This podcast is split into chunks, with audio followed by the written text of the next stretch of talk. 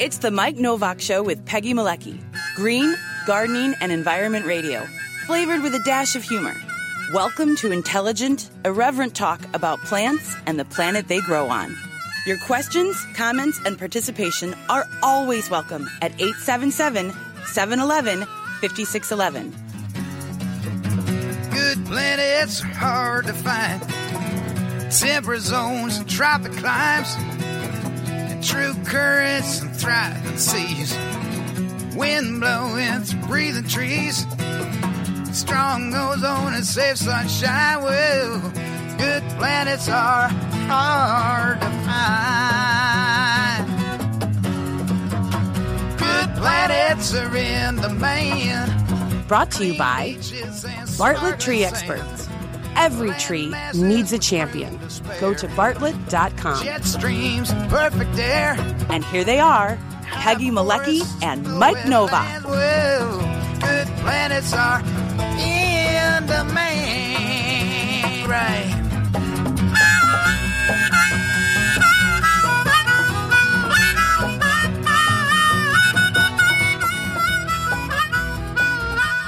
And because the uh, beginning of the audio was enough, this is the Mike Novak Show with Peggy Malecki. I guess I should say that. I thought it was my ears.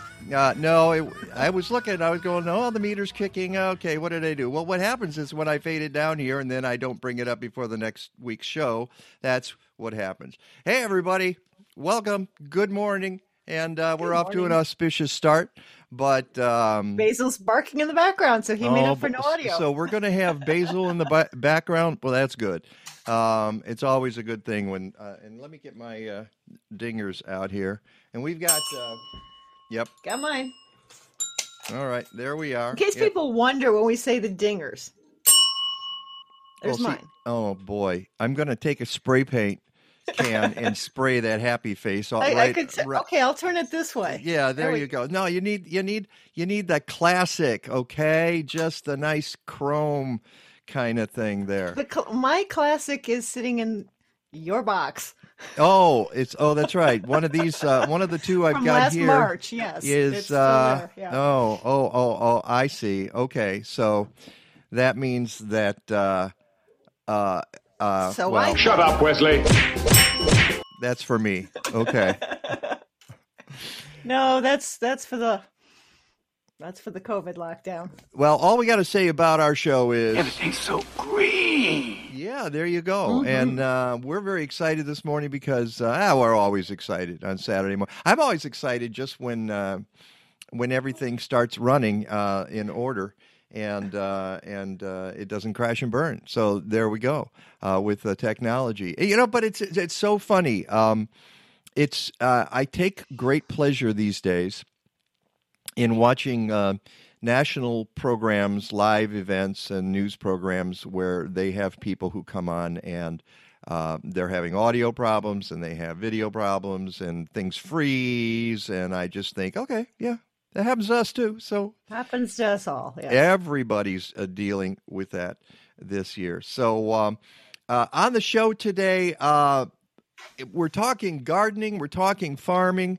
Um, if you're a a brand new gardener because of the pandemic of COVID nineteen, um, and you want to join the show, be ready for the ten o'clock hour because we have a couple of gardeners who really started to do this in earnest during the pandemic. And you know we've talked about it on the show and i'll bring it up again when they come on that uh, we had Chris Beytes from GrowerTalks on um, a few weeks ago who said that somewhere between 16 and 20 million gardeners uh, th- there are new gardeners somewhere between 16 and 20 million uh, because of the pandemic at least those by some estimates and uh, it's and and you sent me a story yesterday. I was looking at last night, Peggy, where that's supposed to go up by fifty percent, maybe. Yeah, yeah. 86% of the people who started gardening last year, based on this one study,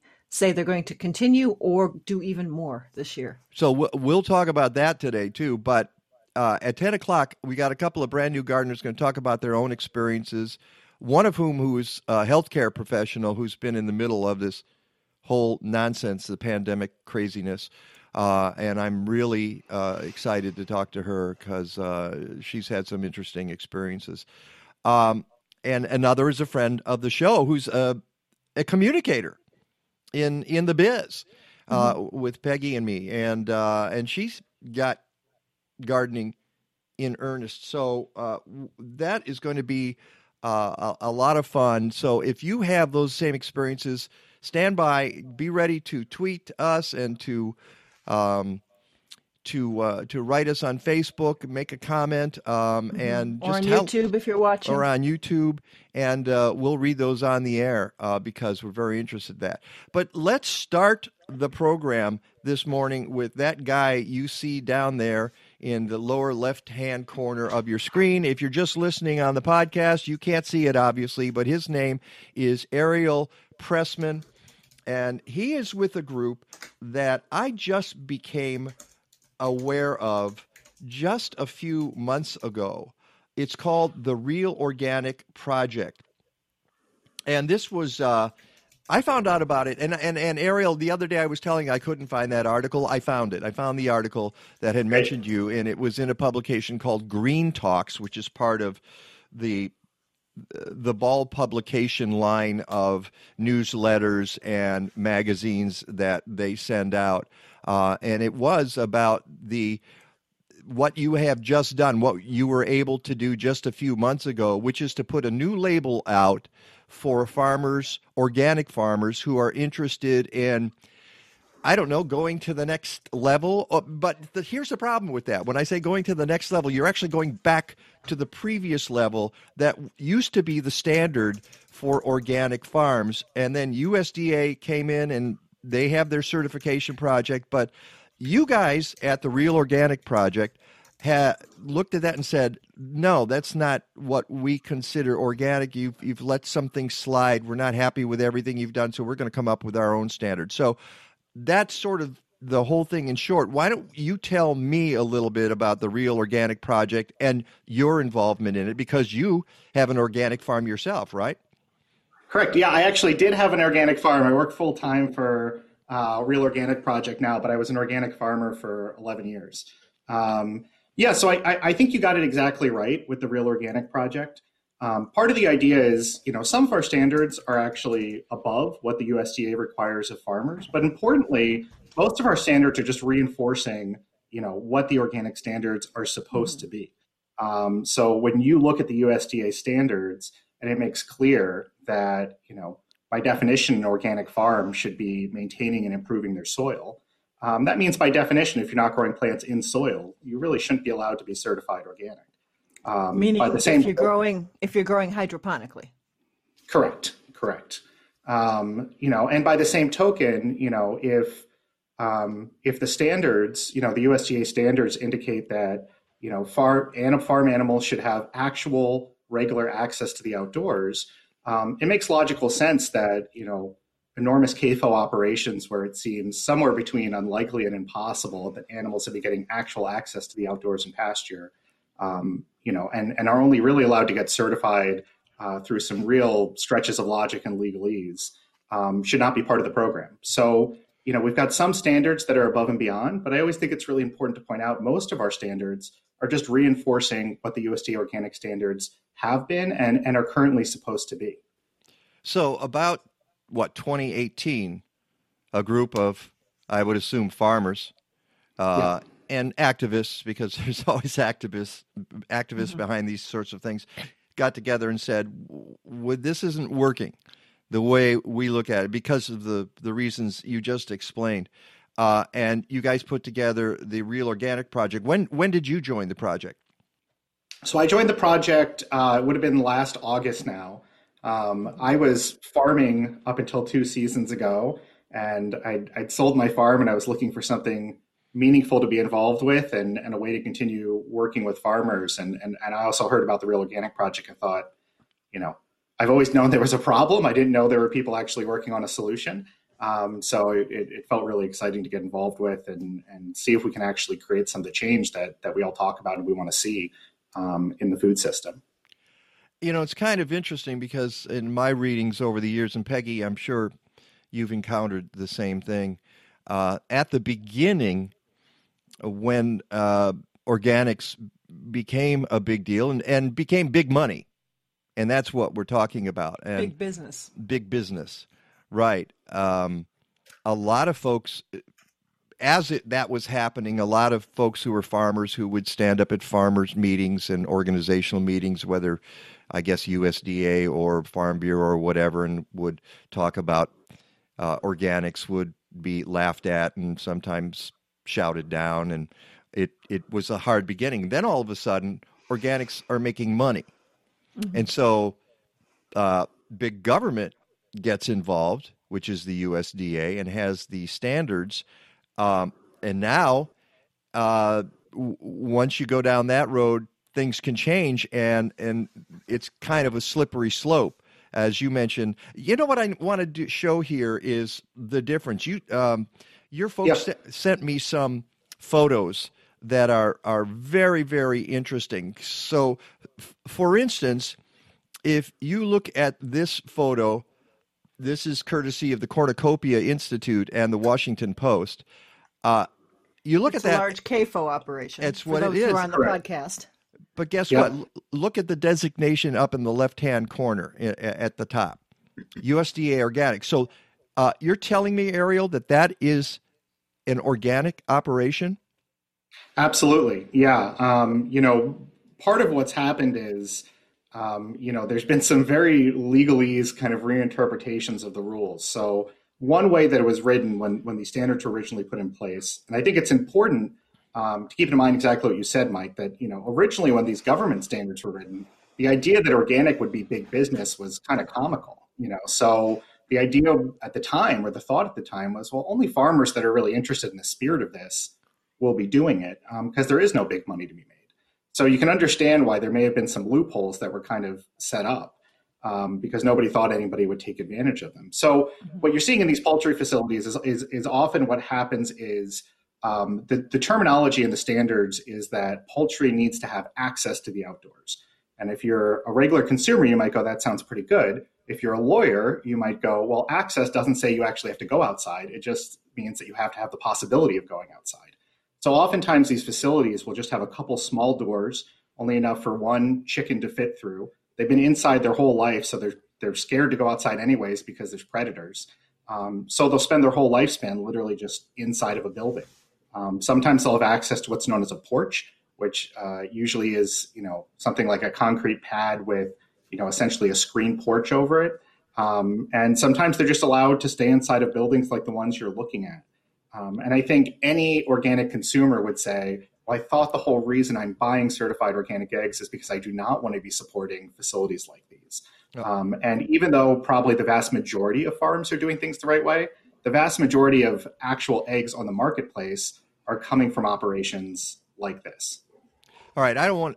I, oh, and let me show you the the comparison. That is that is Yeah. USDA organic, and the this photo, courtesy of Coyote Creek Farm in Texas, uh, is a real. Or I, I assume this is a certified farm. Uh, Yep. by, Yeah, it absolutely is. Yep. by Real Organic Project. Uh, it's also USDA certified, but it's and and that's where we get to the difference uh, between what we just saw and and what you're seeing here.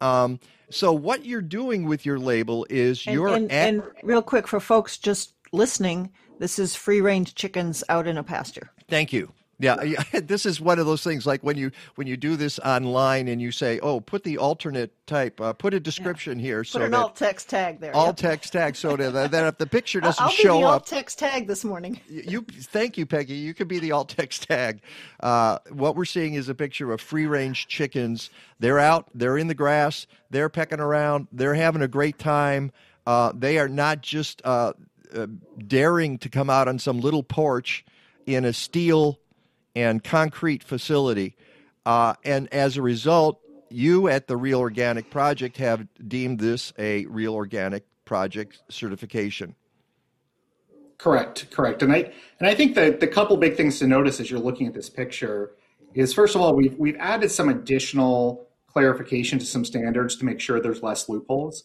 So first of all, we don't say that the animals just need access. We say they actually need to be outside. Um, but the second thing is we define pasture, which is really important. So when we're talking about pasture, um, we're saying that's ground that has at least 50% um, kind of plants or shrubs or trees growing in it.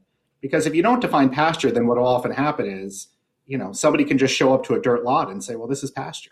Um, and so this way we can actually, you know, mandate that that pasture actually is a real outdoor area that the birds would want to hang out in. And by definition, if there's too many birds, they'll degrade they'll degrade the pasture to the point where we would not consider a pasture anymore. Yeah. So we can ensure that kind of the soil and the animals are being taken care of um, really well through kind of this this this this standard and certification system. And I don't want to go down any rabbit holes here, but when we chatted the other day when we were setting up the the connection here, uh, yeah. Uh, we talked about, and Peggy and I have talked about this in the past, which is if you go to a supermarket, which you go to any store, you go anywhere to buy eggs, pretty much, um, that you're going down a rabbit hole if you're trying to figure out whether they've been humanely raised, whether they're organic. Uh, it's there are so many designations. It's it's Byzantine.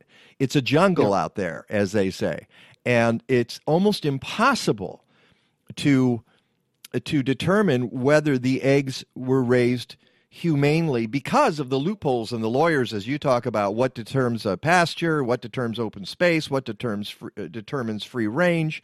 Uh, sometimes you know sometimes it's good to get lawyers involved, and sometimes it's really bad to mm-hmm. get lawyers involved.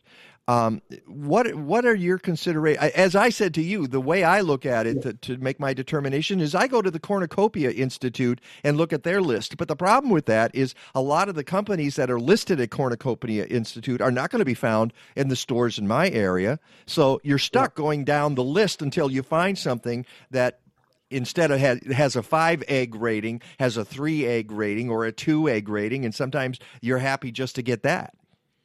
Yeah. So the first thing I'd say, obviously, I'll put in a plug for us is we've got 450 certified farms across the country. Um, we have a similar list if you go to our website, realorganicproject.org. Oh, okay. Um, you know, the other thing I would say though is when you're when you're looking for eggs that meet your values in a supermarket, um, I think obviously the best thing to know is if you know the farmer, if you've been out to the farm, if you have a relationship with them, that's always one of the best reasons that we need to support local agriculture is these people are knowable. Um, and oftentimes, farmers are willing to have you on their property to see what's happening. Some of these really large CAFO operations, you need a court order to actually get on there um, and, and actually see even what the growing practices are. But the second thing I'd really encourage consumers to do is, you know, sadly, you've got to utilize a little bit of common sense when you're purchasing eggs. And and and one thing that you can see, what? for example, I know, right? So it's and, and, I get it, and I get it. People people are busy, but I, you know, I think one of the things that. I know, but you know, one of the things is that um, although price point is is certainly not always indicative of practices, just because it's expensive doesn't mean it's good. Just because it's cheap doesn't mean mm-hmm. it's bad. Um, in general, what you can probably guess though is that these producing these eggs on Coyote Creek, it's going to be a lot more expensive actually maintaining that pasture, letting the chickens out, moving them around, than just having a giant pole barn that the chickens spend their whole life in. So you know, just me as a consumer, one of the things I often do is like, okay, if I if I see eggs that look good and they're like three dollars a dozen, um, you know, I don't want to say that uniformly means they're produced poorly, but it seems pretty unlikely they're produced up to the standards I'd like them to be, because it's yeah. just going to be extremely difficult to do that. Um, you know, utilizing the right practices. So that doesn't mean just yeah. go out and buy the most expensive thing you can find, but you know, I think you need to apply a little more rigor to things that. that but you know what? But that's a deal breaker for a lot of people. I mean, if yeah. you go to a farmer's market in this area, and I don't know what it's like in other areas, if you're getting uh, eggs from folks who are coming to a farmer's market, it's going to be in the six to seven dollars a dozen range.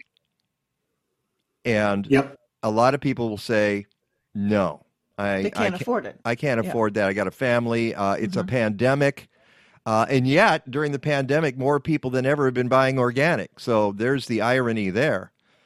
Um, yeah. Well, and I, yeah, and I, and, and I think at the end of the day, I never want to make it sound like you know everybody needs to make their own decisions on their diet and and how that in, interacts with their values. Um, and even if you don't have the budget to buy everything in the way you wish it was produced, I'd really encourage people just pick one thing. You know, I mean, I know a lot of people have limited budgets right now. A lot of people always have limited budgets.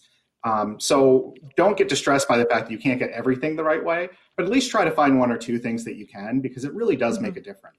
When you go to your local food co-op, when you go to a Whole Foods, you know they are they are counting which eggs got bought, and if they start to see sales go up from places like Coyote Creek, they're going to order more.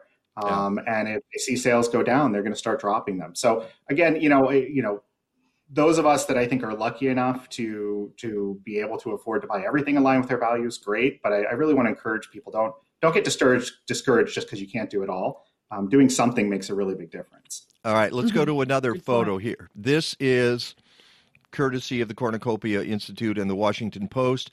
Another USDA organic certified farm. Um, I believe this is a dairy farm. Correct. Yeah, This is a dairy facility. Yeah. Um, and and this is if because of probably the investigating the Washington Post did a couple of years ago with Peter Whoriskey. Um, this is probably the issue in organic integrity that the average consumer is most familiar with. Um, and what you're basically seeing is that I don't know about this specific photo, but oftentimes these milking facilities will have thousands of cows, um, which in theory are you know eating pasture for a significant portion of their diet. Um, the problem with this is one, how do you define pasture? Uh, but the second is that if you talk to anybody that runs a small dairy, they'll tell you the idea that you could get thousands of cows access to enough pasture to kind of get them out, then bring them back to the milking facility twice a day is virtually impossible, right? Because you got to keep in mind if you have a couple thousand cows, that land you're looking at right around this facility, um, that's probably only enough to sustain them for you know a couple days, if that. A couple thousand cows are going to need a lot of grass. Yeah. Um, So the question is, two months from now, where in theory are they eating the grass, and how do they have enough time to eat that grass, walk all the way back to the milking facility, walk back to the field, walk back to the milking facility? Um, it just doesn't pass kind of the common sense smell test of of something that could be reasonably happening. And and uh, looking at this uh, in comparison to beef facilities, uh, there aren't even that many cows in here. I, I- you know, they pack them in even uh, tighter. It seems to me in some of the uh, the uh, meat uh, facilities with those uh, cattle. Um, so Mhm. Yeah, and I think it's I think it's important to to point out for consumers that don't know um, when you're USDA organic. In theory, any ruminant, so dairy cow, beef cow, sheep, um, they need to be getting at least thirty percent of their diet from pasture. Um, so obviously, that's not hundred percent grass fed, but that's a decent portion. And and to do that, like when you're seeing this photo, um, what farmers will often do is they will move cows from paddock to paddock. The idea is they all go in a small space, they eat a bunch of grass, um, then they move on to the next paddock either after 12 hours, a day, two days, and then they can rotate back there in a period of time once the grass is regrown. But that's an enormous amount of work. I mean, you're moving those cows. You know, some of the very intensive facilities, um, you know, the really good farmers, um, there's a lot of ways to do it, but but some farmers are moving their cows, you know, three times a day um, to really get the most out of that ground. Um, And- so and- that's again, that's a lot of work that's going to make your product way more expensive than, than what you see in the store.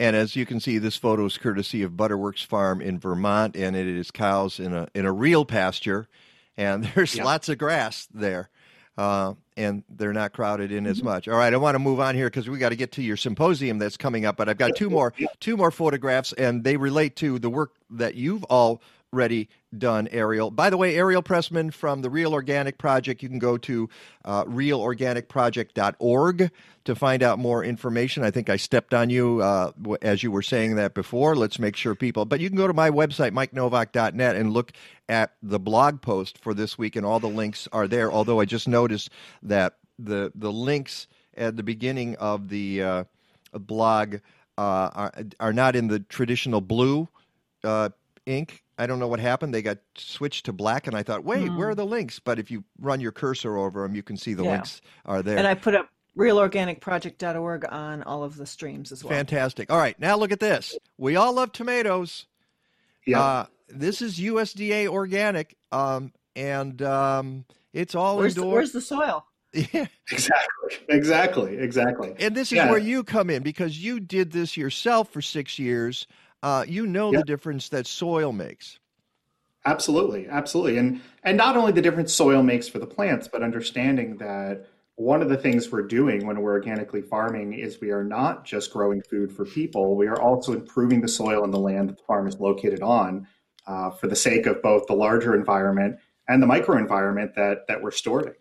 Um, and so, obviously, if you have a facility like this where the ground is 100% covered with looks like white plastic here, but oftentimes it's black plastic, um, nothing is happening to the actual soil that's lying under it. There's no amendments. Um, there's no care taken for it. Uh, you can't be improving that soil. You can't be working on it. And I think common sense would tell you that the product you are getting um, is is probably not going to be as good as well, what you'd be getting from an actual soil grown crop. But they're, yeah, they're not even in soil. That's they're no. in some other yeah, coconut me- or water or me- some medium. Yeah. We don't know with that that that has an infusion of nutrients. And of course, here's a blueberry patch, uh, courtesy of uh, King Grove Organic Farm in Florida. Uh, yep. And it's real organic project certified. Yep. Yeah, absolutely. And I, you know, I think one important thing for consumers to realize that they sometimes don't is obviously there's a variety of, you know, types of crops and, and varieties and growing methods. But in the end of the day, most of the flavor compounds that we really enjoy in plants come from stress. You know, so when I used to grow tomatoes, uh, if you had a stretch of, of, of, especially hot weather or something like that, you'd get intense flavor in the tomatoes. Um, mm-hmm. So in a way, uh, you know, you can almost when when you've got these plants that are being grown in these absolutely perfect growing conditions, where it's got this medium and it can't be affected by the weather. Um, in a way, it's been it's been raised in, in, an environment with no stressors, which is why I think people often find, you know, the flavor is is not as good in produce that's been produced hydroponically as as soil grown produce. Yeah, if, if you want real flavor, you have you have to make the plant think it's about to die. All right, and then. and then and then it goes. Oh, oh okay. I think uh, I'll tell you what. I'll give you some flavor. Uh, maybe I'll give you some seeds. Would you like some seeds? I'll flour. I'll do that for why, you. Why does that tomato sound like Jimmy Stewart? well, I, well, wait, well, just just just a minute here. I, I, I'll tell you what. I'll give you some flavor. Yeah, yeah. How would you like that? All right. Oh, uh, so so this is why you've you know, and we could go on for a long time. There's let's be clear. There's an argument out there right now, a huge argument about whether hydroponics does the same thing as growing in soil. And mm-hmm. to just say blanketly no, I, I'm not willing to say that. Um, I do appreciate the stuff grown in the soil. I'm not I'm not defending hydroponics. I'm just saying that hydroponics is re- uh, relatively new, and uh, the sci- we need to have the science behind it fully examined. Uh, we do know that in the soil there are uh, you know there's all kinds of biology that we're just beginning to understand, and obviously if you are manipulating water and adding nutrients, you, you don't get all the magic that's going on in soil, and and some of it's a mystery to us, isn't that right, uh, Ariel? Yeah, and I, and I think one thing that's really important to point out as far as the work we do is we're not arguing that hydroponic shouldn't exist. You know, this is not an argument around whether or not these growing methods should be used. It's an argument about whether or not they should be certified organic. Um, and and to our mind, um, hydroponic doesn't meet the basic definition of certified organic. Um, and also for a lot of consumers, they have no way of knowing now what they bought. I think most consumers, if you talk to them, probably don't even know what hydroponic is, more or less that it could be certified organic. I think they made yeah. the base level assumption that the food they're buying um, has been grown using traditional methods in the soil.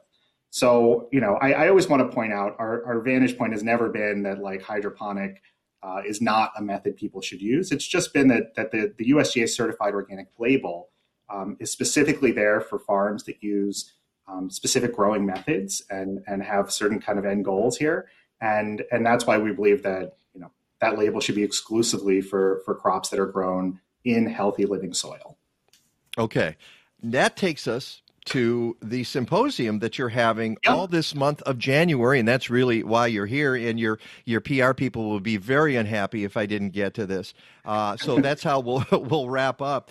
Um, you're doing uh, a symposium every Sunday. You started last Sunday, the third. It's going on this afternoon. So I'm telling you, folks, you could sign up now and be part of the symposium this afternoon. And I believe they're talking soil this afternoon, aren't they? We are, yes. Today's topic is uh, soil health. So you get to go on and, and listen and, and think that idiot Novak. He said that uh, he wasn't sure what how this all uh, shakes down. Uh, I'm just saying there's a lot of science to be determined, and you get to hear the facts from from one side of the story here, and uh, and and it's a convincing argument, really. But uh, the uh, symposiums are every Sunday during the month of January from 2 to 4 p.m. Central, where we are, 3 to 5 p.m. Right. Eastern. Um, uh, you've got more than 60 prominent organic farmers and experts uh, discussing, as we said, soil health, nutrition, climate change, and what can we do next. And the attendees can choose uh, between live access uh, interactive ticket or a a pass to view recorded content. You want to tell us a little bit about that, Ariel?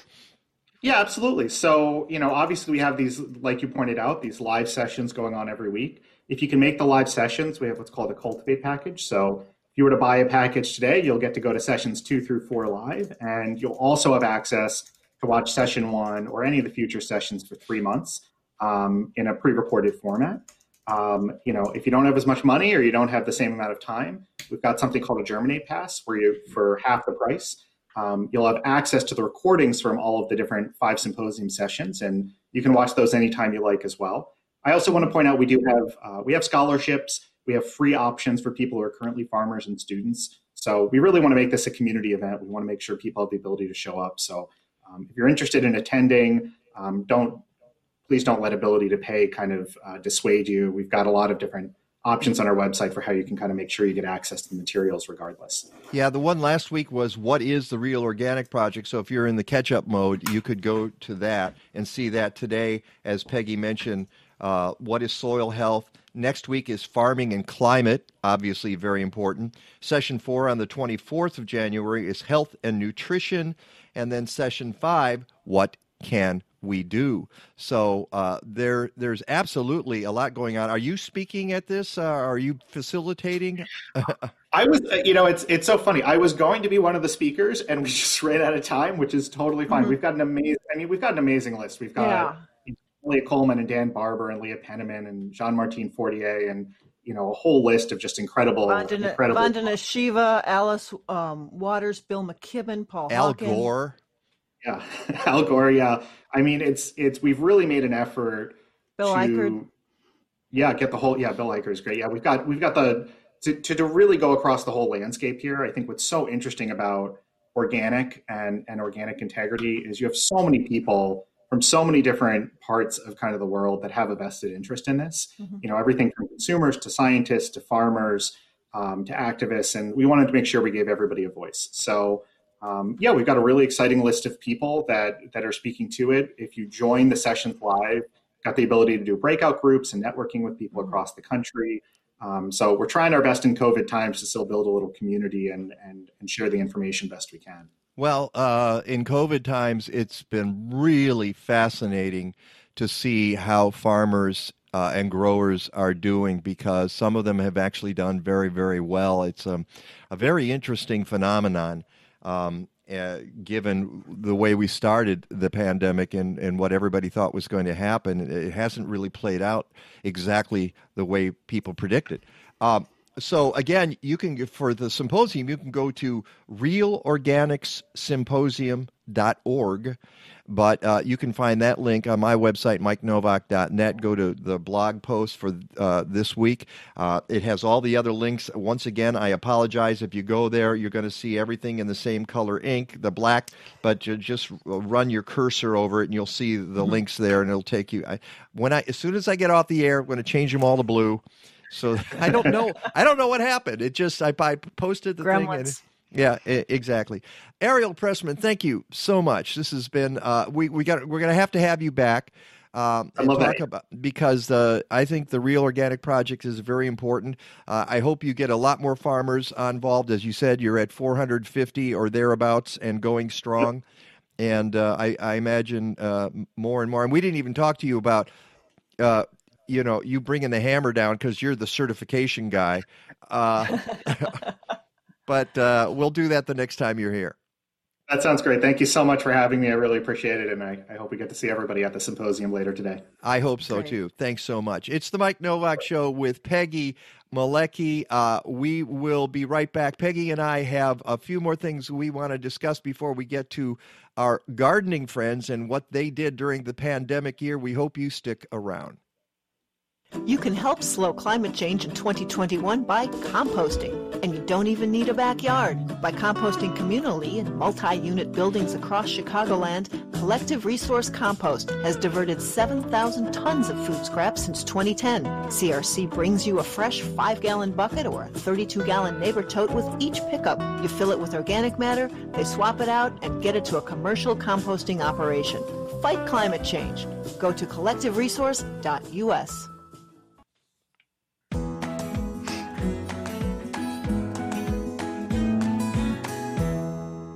Hello from Happy Leaf. This is BJ Miller, the horticulturist here on staff. The best way we can help you be successful with indoor gardening is to provide you with a really great grow light.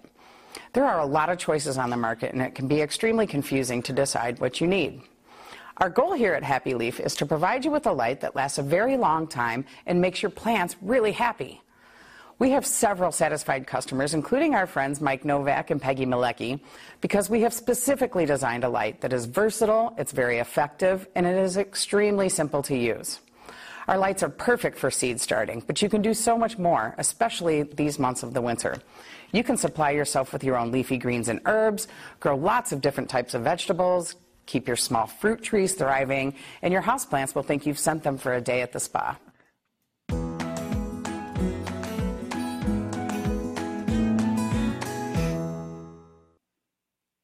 At this time of year, we spend a lot of time indoors with our plants, so help them thrive. The plants you're viewing were treated with LeafZyme, a foliage spray designed to activate beneficial microbes already present on the leaves. A spritz every few weeks promotes growth enhancing microorganisms that process dust and other particles into nutrition that indoor plants can absorb through their leaves for beautiful and vigorous growth. Go to blazing-star.com and check out their BioGarden line for home gardeners.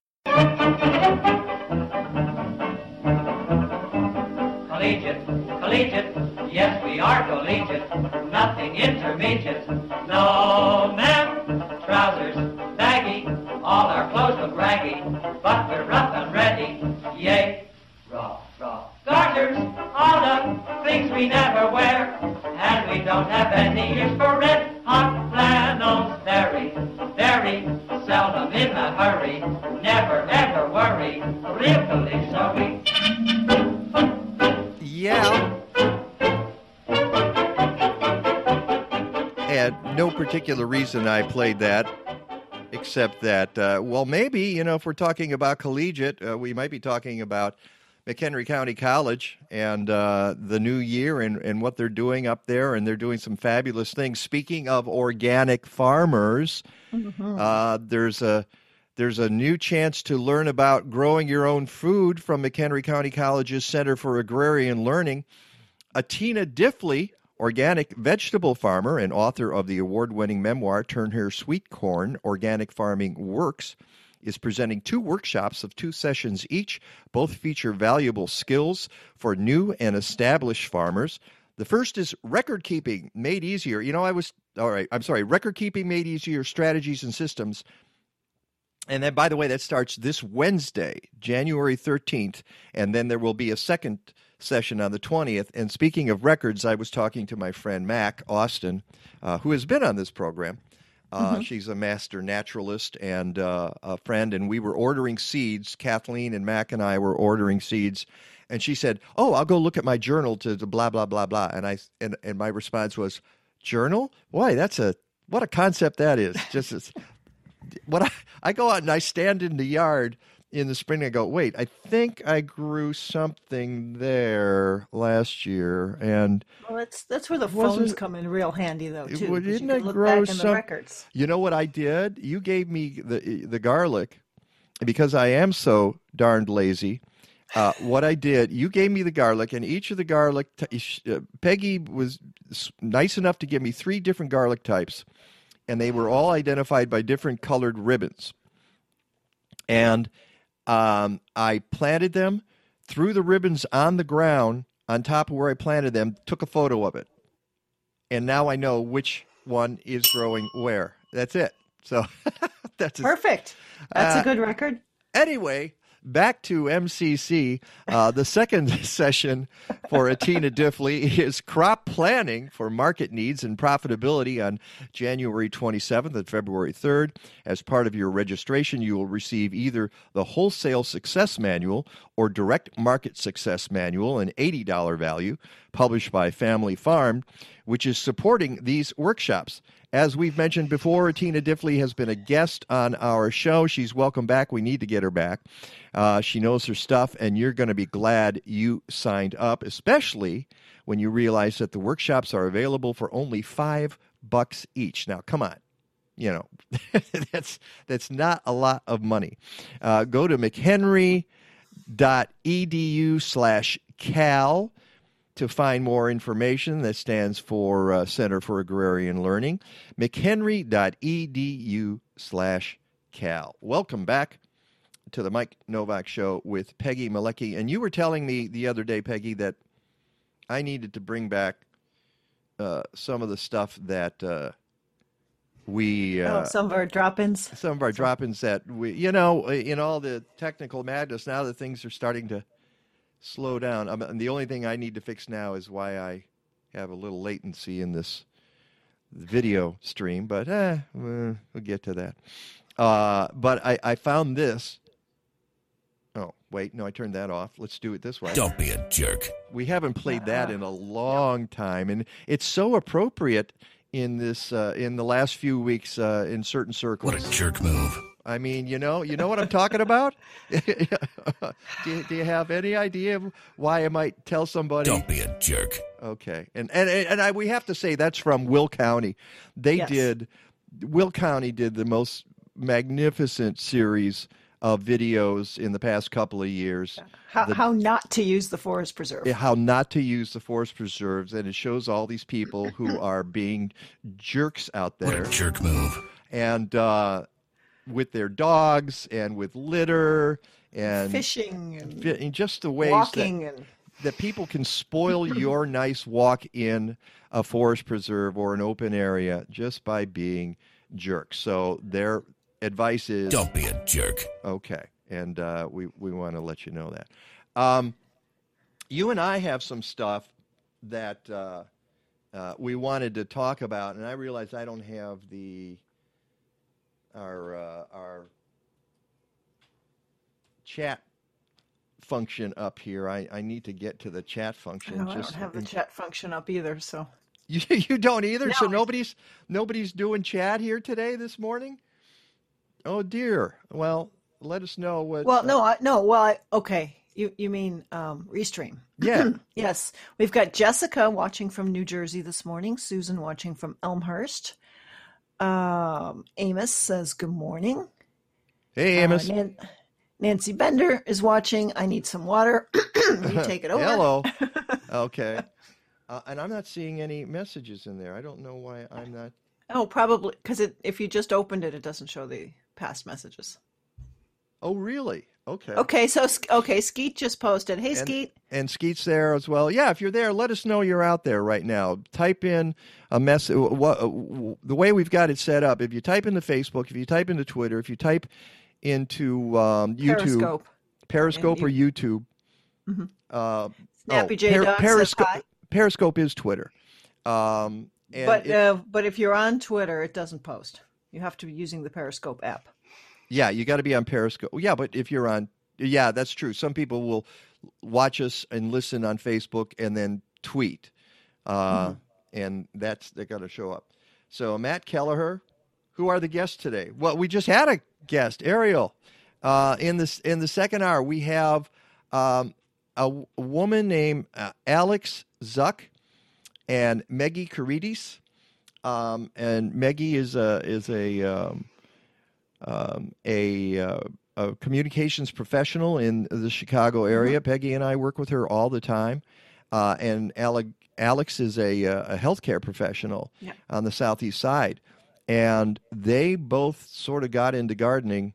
Uh, because of the pandemic this year, and they have great stories, and I've got some photos from their yards as Ah. well. So, oh, More people, more people pouring in. Look at that. Allison, good morning from Grayslake. Sarah Botka, present. Jamie, hello from LaGrange Park, Jamie. and Dan Costa is listening as always. Dan is very. Uh, uh, oh, you know what?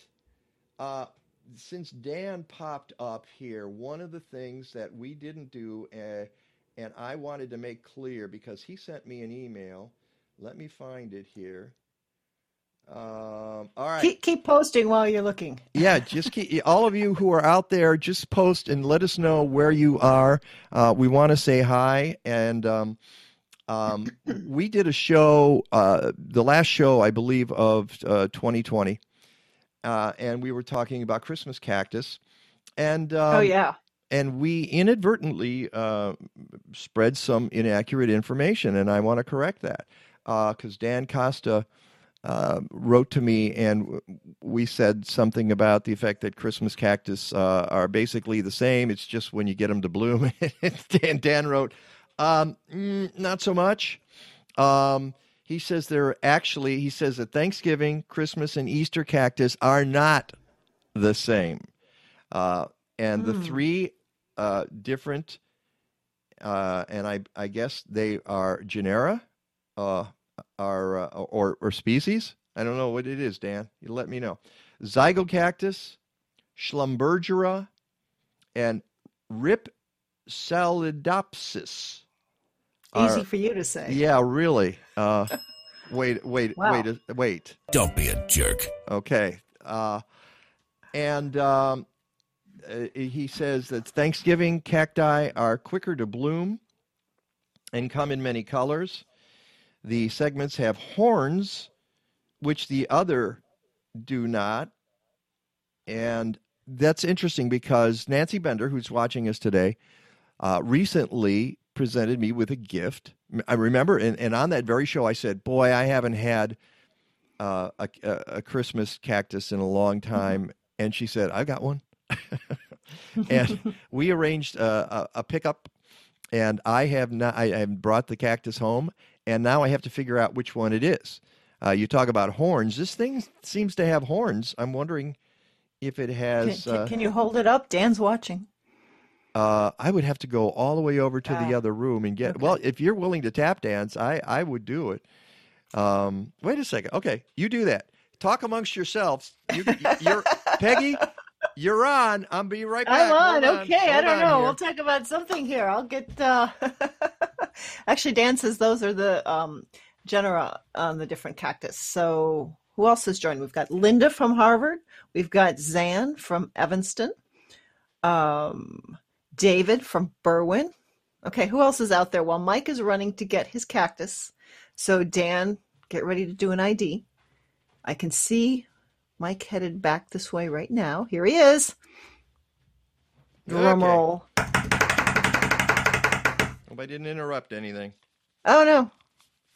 No, no, no. We were we were kind of just waiting for you to come back. Okay, here's the cactus. It's really, look at this. It's really quite, and there's a butterfly little thing in the middle of it. All right, so I guess I have to put this up here so we can see. Yeah, it looks like it's got the horns on it. Yeah, so Dan, if you're watching, is that, uh, can you ID it from, let's bring it in even a little closer. If we, it's got to stop moving around. So there we go. Not to put you on the spot or anything, Dan. No, but uh, I want an answer in 10 seconds. Uh, let's see if I can put this down without garroting myself. From my, Careful! uh, uh, okay. Kathleen, All you're right. too late. Okay, well, while we're waiting on that, so But- which, but- which of these? But I wanted to say, uh, he says uh, the segments have horns, which the others do not. That's the Thanksgiving cacti. Uh, true Christmas cactus are only in pink and hard to find for sale. Interesting. So if you've got, it's like, Dan says it's a Thanksgiving cactus. so there we go. I've got a Thanksgiving cactus, which is which one? Is that the zygocactus, the Schlumbergera, or the Ripsadilopsis? Salidopsis. Um, so uh, he says a true Christmas cactus are only pink, hard to find. Easter cactus flowers look daisy like, and there are several colors. So there you go. So we learned something about Christmas cactus. He says zygocactus. So Thank you, okay. Dan. So I've got the zygo cactus. So good. See, and then so for care and feeding, that's uh, that's uh, important to know what uh, kind of plant you have. Uh, but it does. Uh, speaking of cacti, it takes me to the article that you sent uh, about plants, and I've got to go to there. I don't know if you have that up already about uh, the favorite. Oh, today is Houseplant Appreciation Day. Yeah, and Mhm. uh, and who decides that it's houseplant appreciation day? Um, well, uh, perhaps this group, but um, whether you're green fingered or not, it seems our obsession is even more transparent on social media with more than 4 million posts for hashtag houseplants on Instagram. wow. So, um, homeowners around the world can't get enough of houseplants with more than 4 million posts on Instagram, like I said. The most Instagrammable houseplant is cactus with more than 23 million posts, followed by Hoya. The least tagged houseplant is the corn plant, but that's got over 40,000 tag posts. I'm, I'm most trying ins- to find that because I, I was, I'm, why why first of all I want to know why cactus are the most photographed. I, I don't get that. I don't even own a Well, cactus. succulents have, have gotten very popular. Succulents and, and cacti have But I, I feel sorry right for now. the corn plant, the Dracaena. Uh-huh. Uh, it's like everybody has one, and Wah, nobody wah. and nobody takes a picture of it. I Come guess on. not. But the the most okay, the most Instagrammable air purifying plants, according to um, homehow.co.uk, um, the most Instagrammable air purifying plants are the snake plant and the Chinese evergreen, with 300,605 tags for the snake plant and 242,599 for the Chinese evergreen. So there you go. It's it's it's just uh, kind of nuts. It's um, it's uh, So if you want to celebrate Houseplant Appreciation Day, go and post on Instagram and hashtag houseplants. and There and the thing is, they're basing um, the uh, their um, oh, and I'm trying to find the link. I had it, I was looking at it last night. I saw it on my phone, and I was and I was able to find it on my phone easy. And now I'm looking at the article. Yeah, where's the link in there? The Well, it's homehow.co.uk.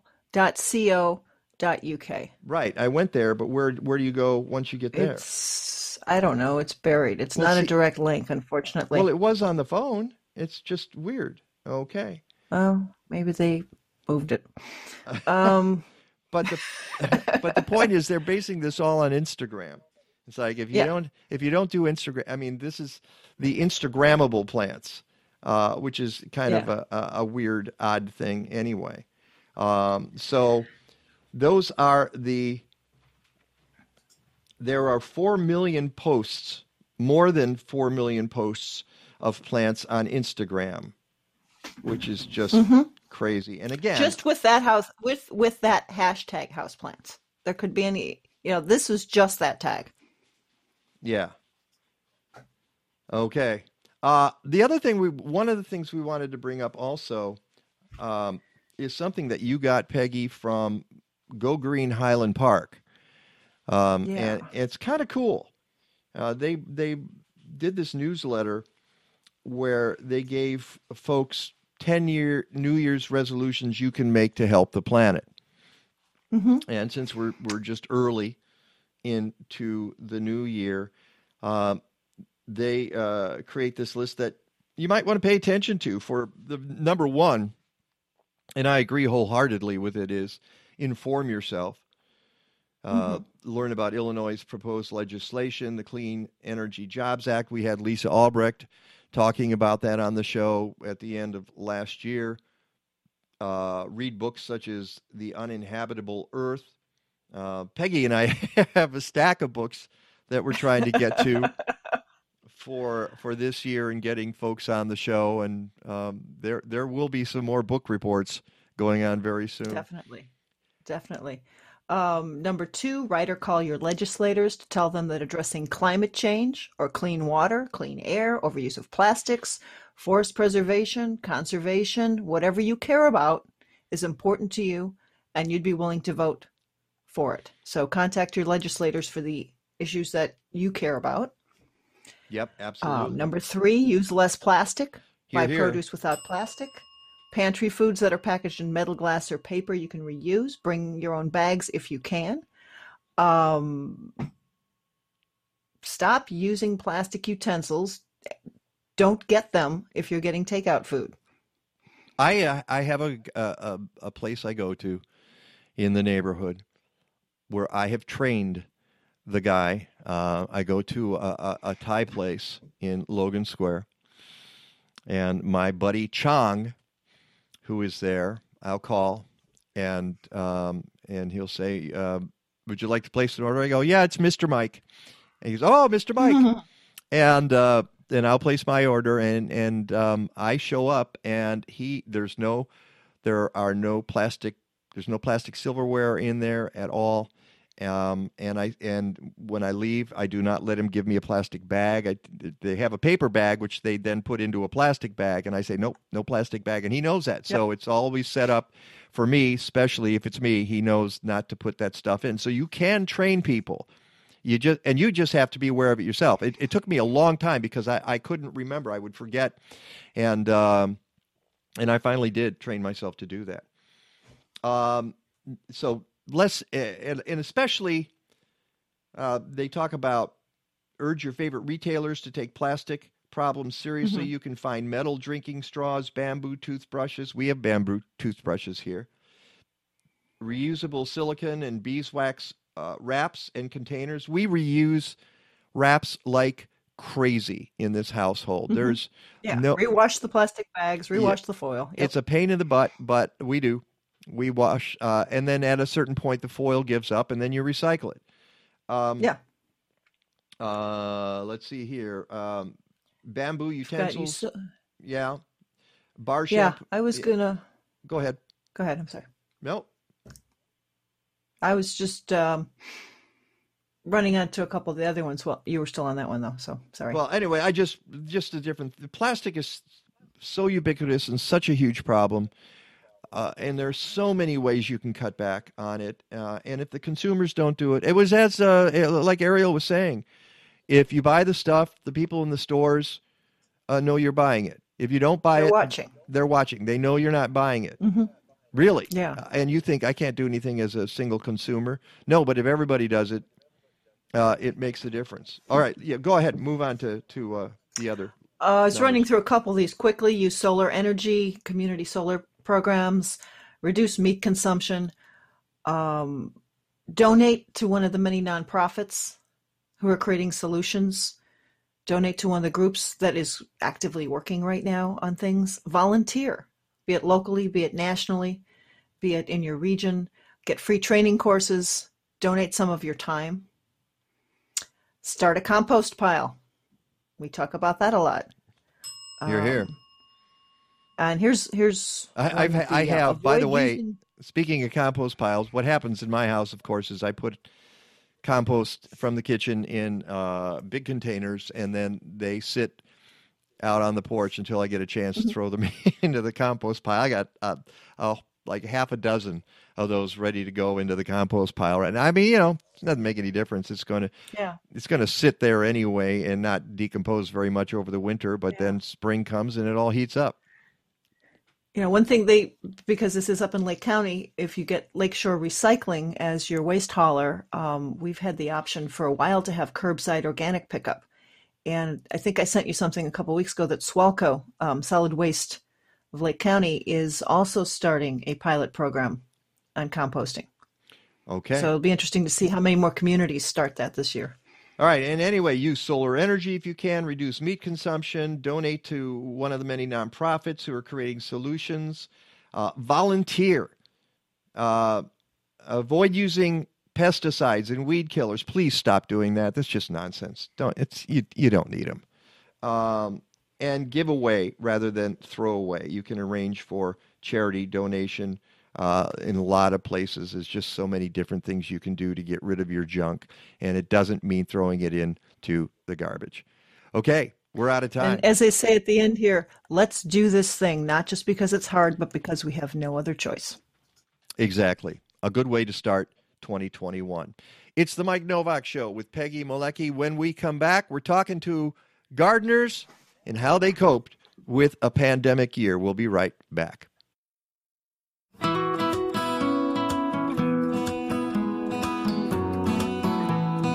Hi, I'm Vic Nakashima with Bartlett Tree Experts.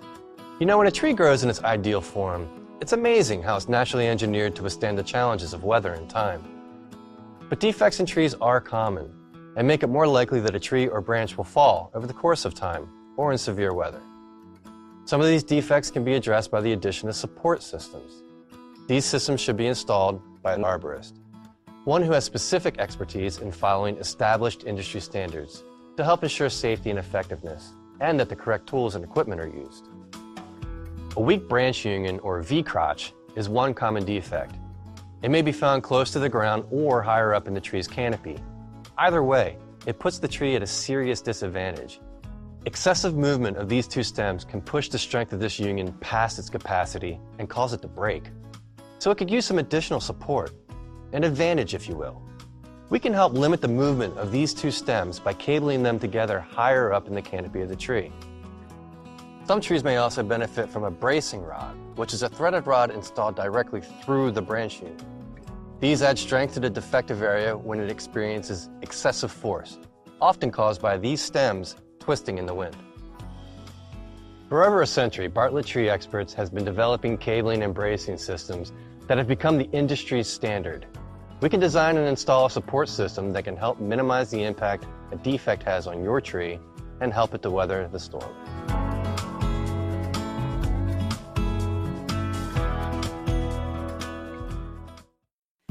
Welcome to the Mike Nowak Show with Peggy Malecki. Green, gardening, and environment radio with just a soupçon of humor. Or is that a dash? Brought to you by Bartlett Tree Experts. Every tree needs a champion. Go to bartlett.com. Here they are again, Peggy Malecki and Mike Nowak. All I need is good food to eat and make me healthy, wealthy, wide awake. Lettuce, tomatoes, rutabaga. What about those sweet potatoes? All I need is good food to eat. All I need is good food to eat. All I need is good tools to make me music, porches, And welcome back To the show. It's uh, great to have you here on a Sunday morning. And um, for all of you folks skipping church, uh, I really, really, really appreciate it.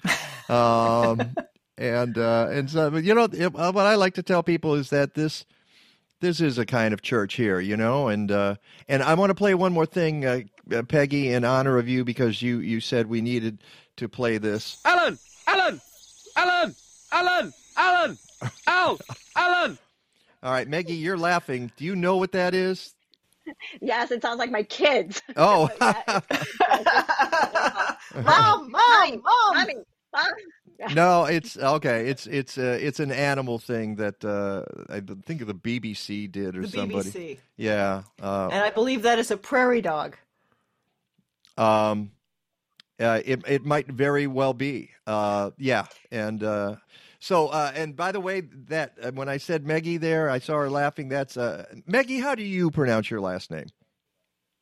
It's Caritas. Caritas. All right. Make sure because I, I never get it right. I know. Nobody does. Peggy does. Peg, Peggy's known you long enough to do that. Yeah. Maggie Caritas and uh, M- Maggie, we've known uh, for a while. She she she's worked with us on many things. She is a Chicago-based communications consultant, writer, and we just found out master gardener in training. Uh, how's that going? I, I got a 96 on my final exam in Yeah, December. yeah. So now, yes, Woohoo! I'm excited. Thank you. Yeah, you need to uh, now go out and do your volunteer work, right? Yep. All right. On, on her left, as you're watching on the screen, uh, is Alexandria Zuck, sometimes known as Alex. We'll call you Alex. Um, and you're the person who made this happen, Alex, uh, because I received an email from you. Oh, and by the way, I, I should say that Alex uh, is an acute care physical therapist working um, at a large trauma center on the south side of Chicago. Actually, I wouldn't consider that south side. It's in Aurora, right? Uh, Oak Lawn. Oaklawn. Oh, Where did I see Aurora? I saw Aurora something in something you sent me. Okay, so it is the south side of Chicago. Okay.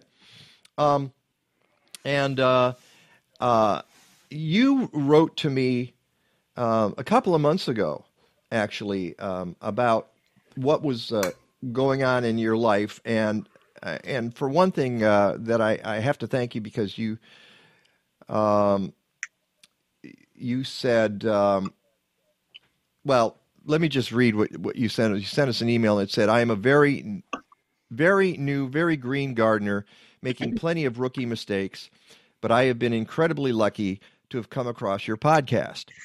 You have encouraged me to step out of my comfort zone when it comes to my home garden and inspired me to take the knowledge I have learned from your broadcasts and share them with my community. Well, first of all, I'm like I'm flattered. Thank you so much. Uh, I, I, uh, how how did you happen to stumble across our podcast? Well, being a new gardener, I didn't know where to start, so I just started looking up gardening podcasts and then I ran into a lot that just didn't pertain to living in the Chicago area.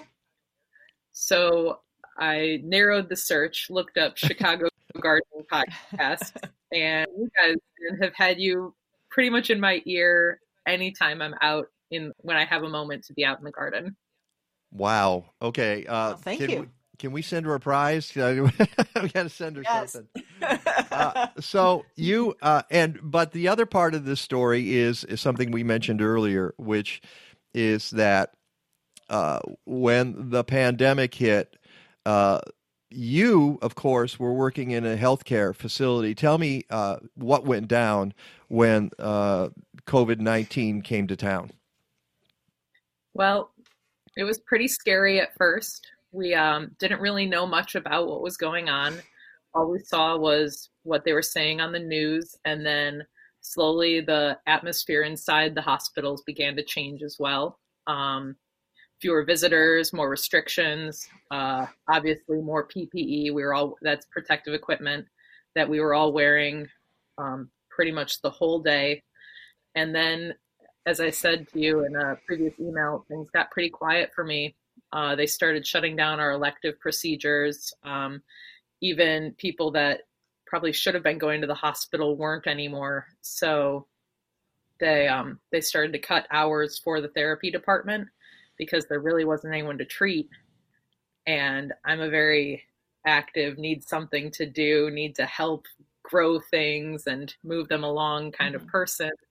And so I decided to start a garden and um, I had nothing, no idea what to do. so I started researching and reading and pretty much like scoured the shelves and grabbed as many seeds as I could during that initial like COVID panic and uh, just threw it in the ground and hoped for the best. Well, uh, I, I hope you got some good advice for us from us once or twice uh, on the show. Um, but the thing that we do, uh, I hope, is turned you uh, to the right uh, kinds of books to, to look for and and resources where you could put a garden together. Uh, you sent me some photos, and I'll I'll get to them in a little bit. Uh, but you seem to know what you're doing there. Um, tell me just a little bit. That you mentioned the other day, uh, getting back to the pandemic. You mentioned that you've actually received uh, the first dose of the vaccine. You're the only person I know who has received a dose of the vaccine. So I actually got my second dose on Friday. Oh wow! So I'm Okay. currently uh, completely vaccinated. Um, get out and do it when you get the opportunity. Uh, it's going to help a lot of people. Um, it's going to help a lot of healthcare workers ease the burden that they're under. Um, I will say that to anticipate the, the second dose, you might not feel so great afterwards, but that's expected. It just means that your body is doing what it's supposed to be doing because you develop proper antibodies from the first dose.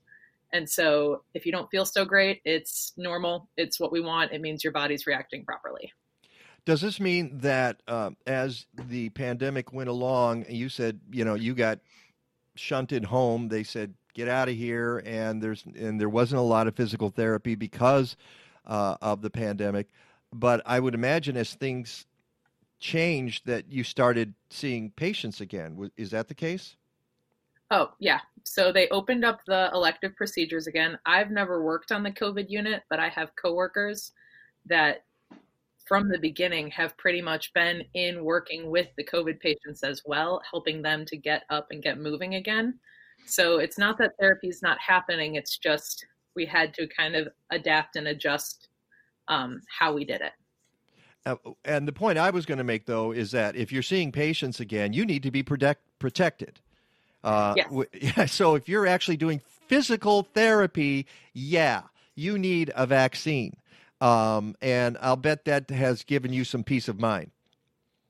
Definitely, especially with um, coming home every day.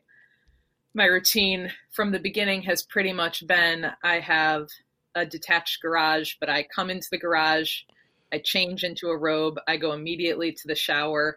I don't talk to anyone. I can't even hug my kid when I first get home. So now that I have the vaccine, I'm a little less concerned about bringing it um, into my home. So it's been a big, it's a blessing. Wow, wow. I'm sorry. I'm just. Uh, I know. I know you're not in the COVID ward, but even so, being as close as you are uh, to patients is. Um, it just kind of blows me away. So, um, thank you for your work, and uh, let's let's go to to Maggie here, uh, and then I'm going to get pictures of each of your gardens because you guys sent me some stuff, and we can talk about what you did. Yeah. Uh, what about your story, uh, Maggie, during uh, the pandemic? How did you get inspired?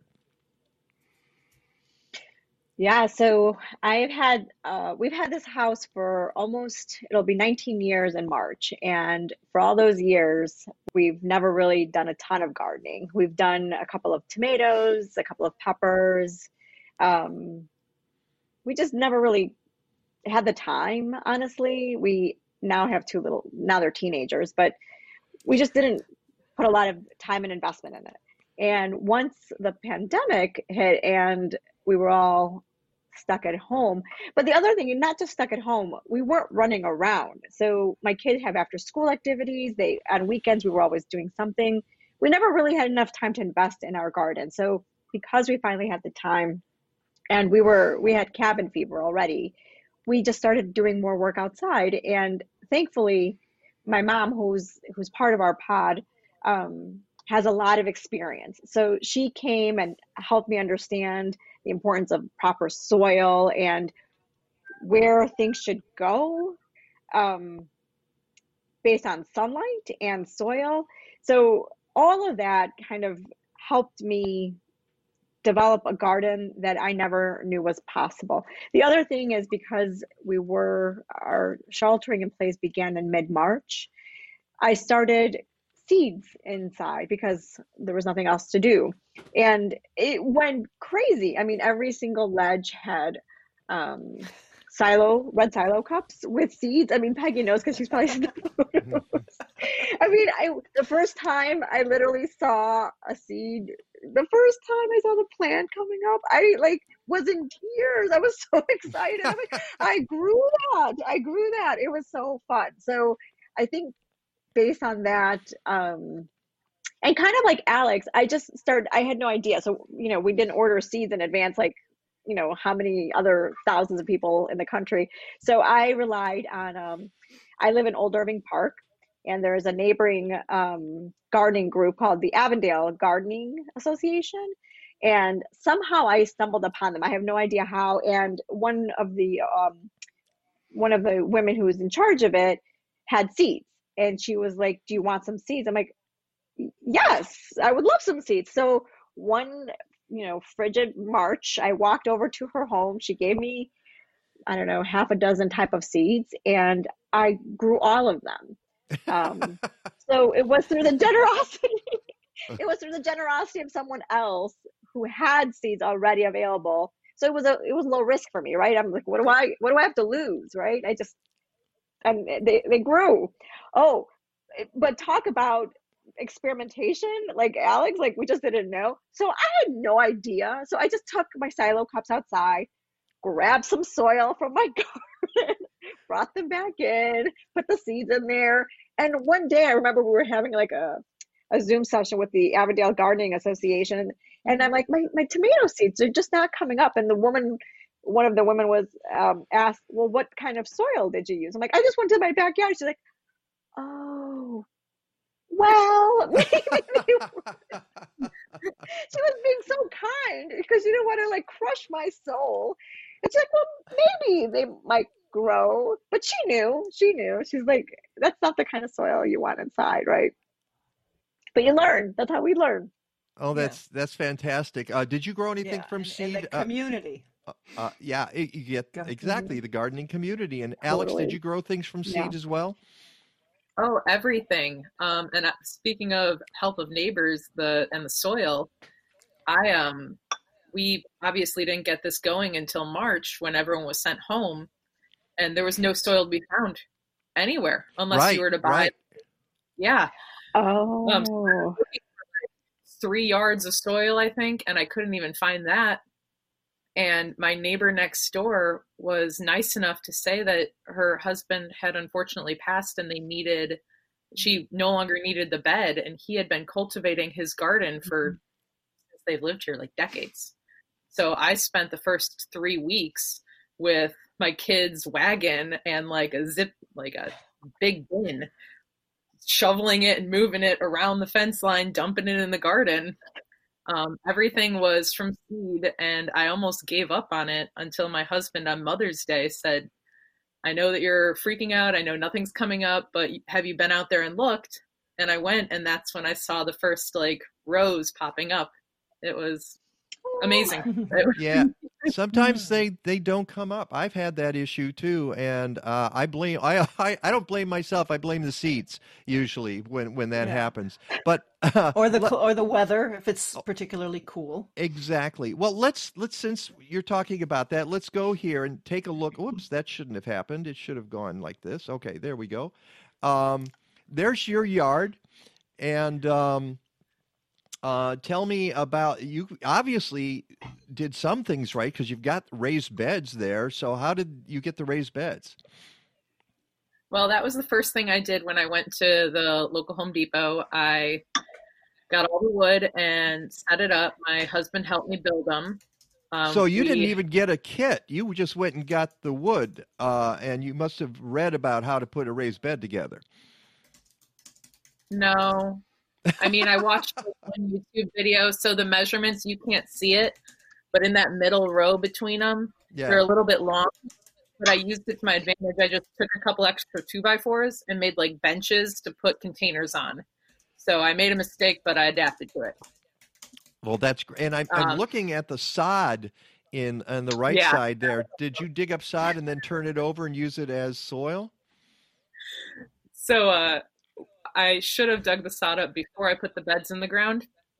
Didn't end up doing that, so we ended up taking the sod from those three beds and putting it in that first one. Ah. Um, we covered it with a tarp all summer, so it's been getting broken down. And then this Mhm. spring, or maybe next year, we'll see what it looks like. I plan on untarping it and then having a fourth bed. Yeah. See, well, th- these are things nice that soil. people people need to know is that Yeah. there everybody makes mistakes and everybody uh, figures things out as as they go along. Let's let's take a look at another. Here's uh, I assume that's your husband and your, and your That's my little one. husband, Yeah, and my son David. and, and the That's- supervisor out there in the yard, the dog. Oh yeah. um so yeah, this is where we started. I got the fencing even from the neighbor next door. You can see their house in the corner there. Um there's the tarp bed that we were able to work with. That tarp has completely degraded and I learned that tip from your guys' show. So What, what thank the- you for that.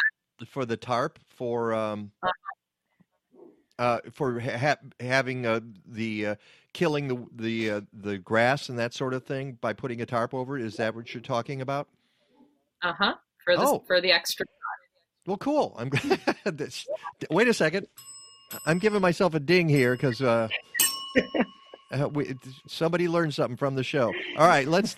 But, and now let's fast forward to this and look at that.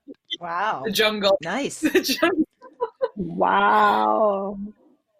This uh this was so later in the beautiful.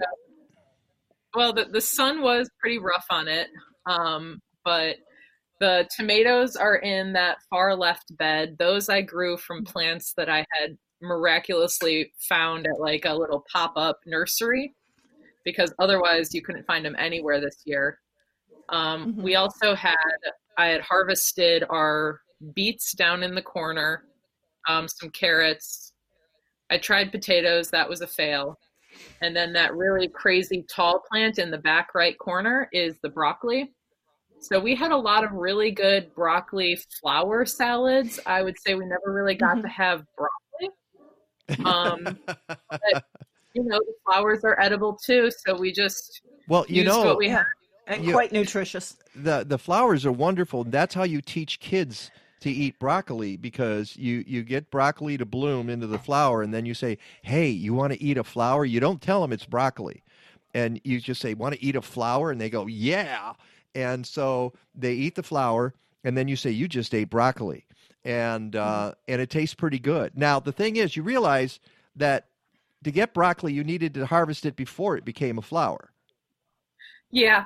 Um, I things were crazy. I, I read all about how cut it back, and I mean, between trying to manage, I think I might have bit off a little more than I could chew. You can see the size of the garden. Oh my goodness, Um, yes. Uh, people tell you, you know, if in a- in a normal situation, I would tell somebody to take one of those four by eight beds and start with that. But you went whole hog. You had like four of them there. So And some containers. and looks like. containers, which takes us to the next photo with the biggest, fattest caterpillar I think I've ever seen. Yeah, that was our buddy. Um, I was hoping that he'd make it so that we could have some um, Your swallowtail. uh, next year. Yeah, so we'll see. Uh, the next plan is to put some perennials in that'll attract more of them as well. So So it looks like you had dill. Looks like a pepper is in the, one of those. What? Yep. So And some- pepper is some now thyme. behind me. Yeah, we have dill, we have thyme, um, oregano, cilantro, rosemary, um, and some sage. Lots. the sage did really well. Uh, and were these in these containers on the that little bench you created on the side of the uh, planter? Yeah, a lot of them are going to have to get moved this year because the sun. It was just it's full sun in that area, so I'm going to have to rethink some of Sure. where things are going. All right, let's take a look at one more here. And what have we got? So over to the left was what was supposed to be cauliflower. It never, um, the heads never came. So the middle were a bunch of bunching onions. Uh, to the right was cabbage, and those did really well, except we had some aphids. So I got some, um, like other bugs to try and prevent that next Mhm. year. And then in the back, we had what was supposed to be Brussels sprouts. That didn't happen either. And then the broccoli and some celery. Uh, you were really, really, really ambitious there. Uh, that's uh, it's pretty uh, amazing stuff.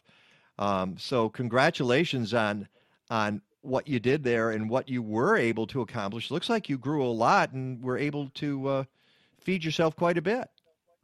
Oh yeah, we didn't have to buy any vegetables this year. Um, nice. So that was awesome. And and as you said And it- though, it, was hard getting seed early on, wasn't it? Well, yeah, and I didn't know what would grow and how and where, so I thought that this would kind of be a trial to hopefully do Mhm. better this year. All right, let's Yeah. go to in, uh, in many cases, I was going to say real quick, it's also an Go experiment of even if you didn't get the heads of broccoli or the Brussels sprouts to form, the leaves are totally edible. So you still have, it's just different from what you were expecting. We made a bunch of smoothies. I, I blended it all up. Nice. All right, let's look at Maggie's garden here. And uh, what are we seeing, Maggie? So for the um, on the right side, you can see a, there's a new fence, and part of that uh, actually, if you if many people remember, in I think it was like middle of March or early April, we ended up um, with a really bad wind. So the fence, which is part of our uh, neighbor's fence, fell, and so we replaced that whole fence, and that kind of helped us have a clean slate. So you could see here our first bed, which is long, and I think it's like maybe three feet wide. It's 12 feet long. So um, that's how we started, and we put some perennials in the front, which is on the left side. Uh-huh. Um, well, let's go uh, to to this this and and what are we seeing here? So here, I, I my picture's a little pixelated on my screen, but um, you could see it's all full of plants, and the reason the the path is kind of crappy looking right now is because we ended up putting a paver path from the back deck to our garage. Um, So Mhm. it looks kind of nasty there. But you can see on the left side along the fence, if you remember, that was all completely nothing. Um, and that's all, there's tomatoes in there, there's cucumbers, there's lettuce. Um, there's a lot of tomatoes. There's onions, there are eggplants, cauliflowers, basil. I mean, there's just so, and oh, and all the way towards the back, which is where the garage is. You can't really see it now because we took them out at that, by the time we took this photo, we had about 15 plants in the back by where the garbage looks um, of okra. We had, we were, we were really successful with okra this year. Um, And then along the garage, which again was a mistake because we put it too close to the garage uh, wall. We have um, beans and potatoes, tomatoes, and some cucumbers. Um, and then by the arbor, which we put in there, were all are all perennials. So we actually took out the the grass, so we could start putting Mhm. more perennials um, and native pollinators. And you can see some and of this the is harvest. just some of our bounty. Yeah, I Mhm. mean it's it's amazing when you look at that uh, how much you were able to produce. Here's I want to show you uh, what really impresses me. And um, Alex, you're going to be jealous. Uh, they were able to grow potatoes. I think potatoes are the most fun of anything, Mhm. especially. Uh, not just for kids, for me, it's it's a treasure Yeah. hunt. It's a treasure hunt when you go in there and you start digging and you see what you can find. Yeah, I've had good luck using the um, cloth sacks, which also makes it easier Mm. to harvest I them, picked some and then you can move them here. around. I'm sorry. I picked some of those up this year. Oh, good. Yeah, so you, I've, you'll I've be found those them. work well for potatoes. And uh, you mentioned uh, the okra, and, uh, and this is kind of out of sequence here, but th- this is your okra bed, right? Yes, yeah, that was uh, maybe what, a few weeks into it that you can start seeing them grow. And I didn't know with this, but uh, and I think I mentioned this on one of my Facebook pages, so I think Peggy, you might know. I didn't realize that the okra is part of the hibiscus family. So um, the hy- you see these beautiful yellow hibiscus-looking flowers as they're growing. So it's it's Yeah. pretty because they're not only pretty plants, but they also produce okra, which I love okra. Uh, so we only have a couple of minutes here. Uh, what are the lessons you've learned? Obviously, and and what I'm hoping that folks watching this are getting is you guys did a lot of trial and error, and you and you were you're very honest about. Oh yeah, we put that there, that didn't work, and we tried this and that didn't work. Um, that's that's gardening. That's how gardening works. I mean, you can read every book in the world and still not get it right. Um, but so you know, I think the best thing to do is what you guys did is just dig in, start going. So, Maggie, what did what do you think you learned this past year? One of the things, and this is a, a little bit of a financial term, but I would diversify my portfolio. so, like my my potatoes, even though I had really good success with one planter, another part ended up getting um, there was some sort of infestation of something. So I lost all those potatoes over there. Ah. So by setting them aside from each other, I didn't lose all of my potatoes. So I'm just going to try to start putting things in different places. So if I do end up with a, a bug of some sort that I cannot figure out, then, um, so that was my, that's my biggest tip. It's just, yeah. So I, wouldn't give up Alex on the potatoes. They were so much fun. No, no, no. So much fun to harvest. Alex, yeah, you gotta you gotta go back to potatoes, and I think Alex will. I think she's going to try that. So, what did you what did you learn this year, Alex? Um, I think above all else, I learned that we can adapt to anything in healthcare, in the garden, in our homes. Um, if you run into an obstacle, it's just that, it's not an end. And um, in the garden, it just taught me that if I'm patient and I take a step back, that you know it's it's not a loss. It's just a lesson, if anything. Exactly. Exactly. You know, if you plan enough stuff, some of it's going to fail and some of it's going to be I had I had some terrible failures this year. I'm, and I'm still scratching my head, can't figure out why, but I had some some amazing successes. Peggy, you do the same thing, right? Yeah, wasn't a good year for eggplant, that's for sure. I had flowers and nary an eggplant, but wow, was it a great year for squash. Uh, and- well, and and I will tell you that there are people out there who don't know what to do with their zucchini because they grow so much of it. We had like six, and um, I I scratch my head. I've never been able to grow zucchini prolifically, and I don't know why. Uh, but I usually get enough to to be satisfied, but it's not the you know those people with wheelbarrows full and they're schlepping it over to their neighbors because they don't know what to do with it. So everybody has their strengths and weaknesses.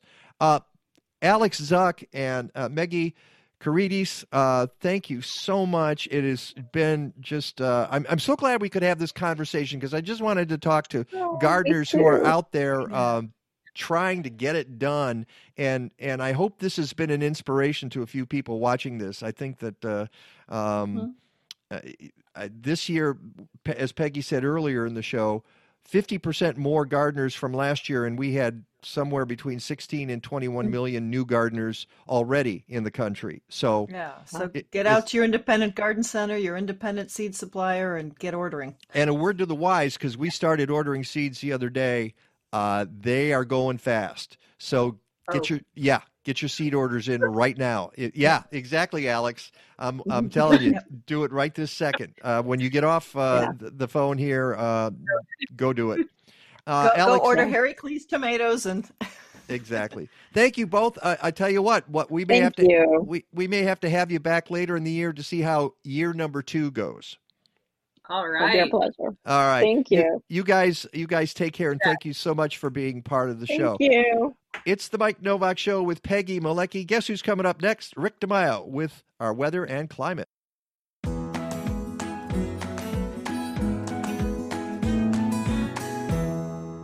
Hello from Happy Leaf. This is BJ Miller, the horticulturist here on staff. The best way we can help you be successful with indoor gardening is to provide you with a really great grow light. There are a lot of choices on the market, and it can be extremely confusing to decide what you need. Our goal here at Happy Leaf is to provide you with a light that lasts a very long time and makes your plants really happy. We have several satisfied customers, including our friends Mike Nowak and Peggy Malecki, because we have specifically designed a light that is versatile, it's very effective, and it is extremely simple to use. Our lights are perfect for seed starting, but you can do so much more, especially these months of the winter. You can supply yourself with your own leafy greens and herbs, grow lots of different types of vegetables, keep your small fruit trees thriving, and your houseplants will think you've sent them for a day at the spa.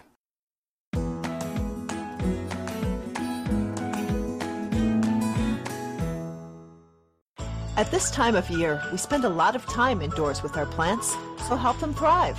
The plants you're viewing were treated with LeafZyme, a foliage spray designed to activate beneficial microbes already present on the leaves.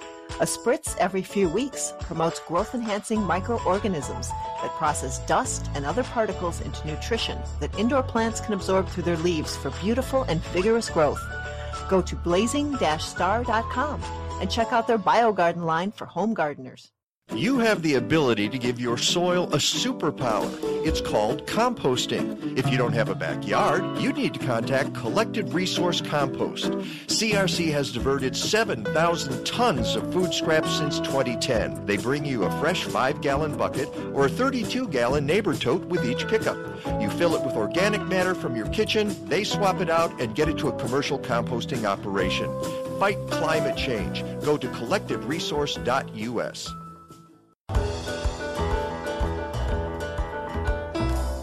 It's hot in December, cold in July. When it rains, it pours out of a poisonous sky. In California, the body counts keep getting higher. It's evil out there, man. That state is always on fire. It's been a hard day on the planet. How much is it all worth? It's getting harder to understand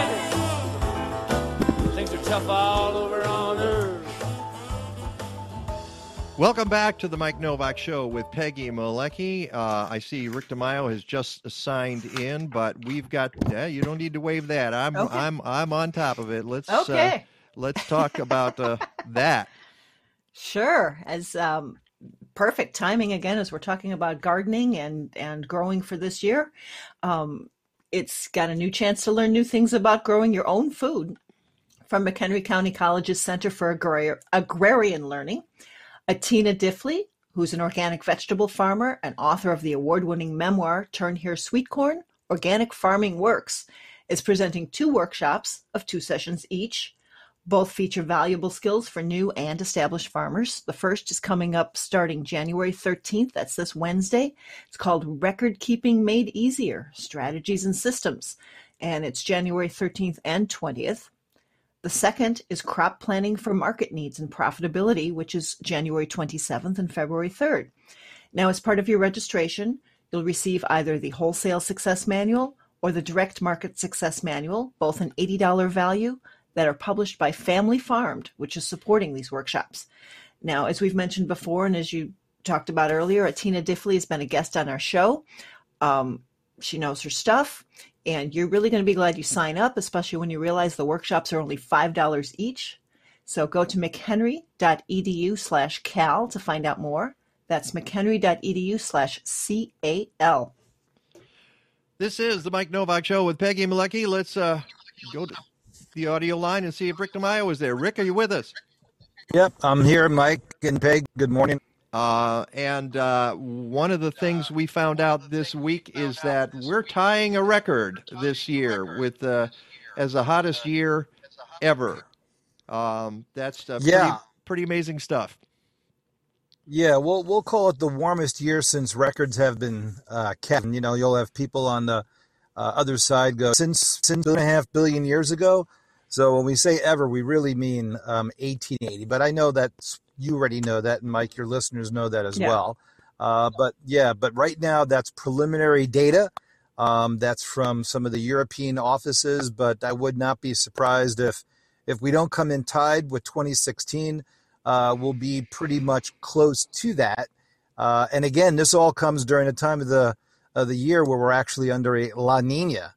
So a La Nina, if you remind the listeners, is a cooling of the waters in the Pacific Ocean from about the date line just off the coast of South America.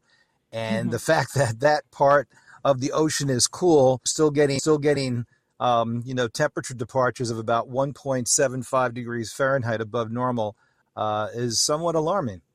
Yeah, because if we had, if this were a, a, a um, El Nino year, it might be much above that, wouldn't it? Yeah, that's a good point. We'd probably be anywhere between 2 and 2.25. And there's been a lot of chatter about the stratosphere, stratospheric polar vortex splitting. And when that happens, uh, you tend to get tend to get the polar vortex dislodged and pushed south. This has been something that some of the long range numerical models have been hinting at now for about a week and a half to two weeks. Uh, but what's interesting is every time they seem to move towards that direction, um, we continue with a very, very warm flow of air um, off the northern Pacific, which kind of moderates uh, the Arctic air. For instance, two weeks ago, it looked like by the time we would get to this Wednesday and Thursday, we would have temperatures in the teens. And now it looks like the Arctic air is going to stay north of us, and it looks like more of a polar intrusion. So, as much as meteorologists want, want to um, cheerlead and champion, you know, bitter Arctic cold, uh, it just goes to show you that the the rules of long term forecasting, um, I think, are changing right in front of our eyes. Yeah. What is a polar intrusion versus Arctic? Uh, well, polar is basically anything that's probably north of about 50 degrees latitude, Peg. Once you get north of the Arctic Circle, that would be an Arctic intrusion. So, in other words, like the stuff that we have over us today and what we had over us yesterday, if you noticed, uh, we had some nice sunshine, but that was due to mm-hmm. the fact that we had polar air moving down the length of Lake Michigan, and that dried us out. So, when people say, oh my God, winters in Chicago are terrible, actually they're not as long as you have some sunshine. What we have over us now is kind of a blend of a little bit of Pacific air and polar air, and that's why it's been so cloudy. So if you get one of these normal polar intrusions of air you know, you'll get sunshine and temperatures in the 20s when you have the Arctic air. That's the stuff when you step outside. Uh, the nose hairs get kind of crinkly, or at least hurt a little bit. Yep. Uh, the eyebrows get a little crinkly, and you hear the snow crunch under your feet. Uh, so there's nothing in the way of any Arctic air coming at us, probably until maybe sometime next Friday or Saturday at this point. Uh, you mentioned something just a second ago about how some meteorologists were expecting the break off of the flow and it didn't, and so that's how things are changing. How do you think they're changing? Um, when you say how do you think they're changing, you mean the forecast or the Well- act of the physical parts of the atmosphere? I guess you well. I don't remember the exact phrase you used, but it seemed kind of. I, I think I think what you're referring to, Mike, is I, I said the rules of the game of long-term forecasting are Ah, changing. Think that's what I meant. Yeah. Okay. Yeah. So how so, is that? So so yeah. So in regards to that, um, if you generally tend to say, you know, strong La Nina, split of the polar, you know, of the of the polar vortex, uh, Arctic air in in two and a half to three weeks, that's not happening. Um, and I think part of it is due to the fact that we continue to have this mild flow of air in off the um, Pacific Ocean, um, and that generally continues to push in, you know, zonal flow. Now you got to be careful here because people will say, "I just heard, I just heard of." You know the the, the, the, the biggest snowstorm in years has hit Central, hit Central, which which is true. So what happens is there's a very high amplitude wave of energy moving across the Atlantic Ocean, which has been dipping down over Western Europe. I think last week we talked about Western Europe being very cold, and there has been some very cold air, uh, basically over most over most of Europe, particularly Western Europe, for the last ten days or so. So all you got to do is get underneath one of these things, and you make it makes all of a sudden winter come back very very quickly. But the bottom line is when you look at the overall regime of the polar vortex, the one that circumnavigates the entire northern hemisphere, it just doesn't look like something that shows really super cold Arctic air. And if you're going to get it, this is the time of the year, basically the basically the middle to latter half of the month of January. Hmm. Okay.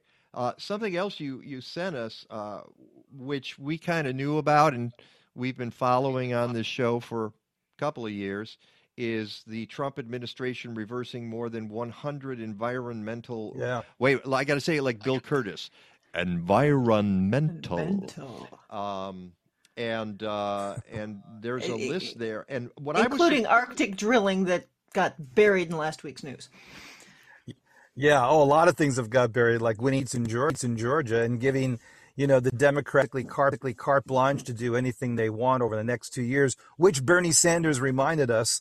But but yeah, Mike, it's it's important to point out to point out that a lot of those regulations that the Trump administration uh, tried to reverse are still in court, and most likely beginning Thursday after the inauguration, all those are basically going to be dismissed and are not going to be challenged anymore because obviously we have you know a new administration there. But it also shows you that um, there's a desire from Republicans and particularly cons- to, to overturn something in the sake of corporate profits. I mean that's been the case for years, and hopefully that's not going to continue.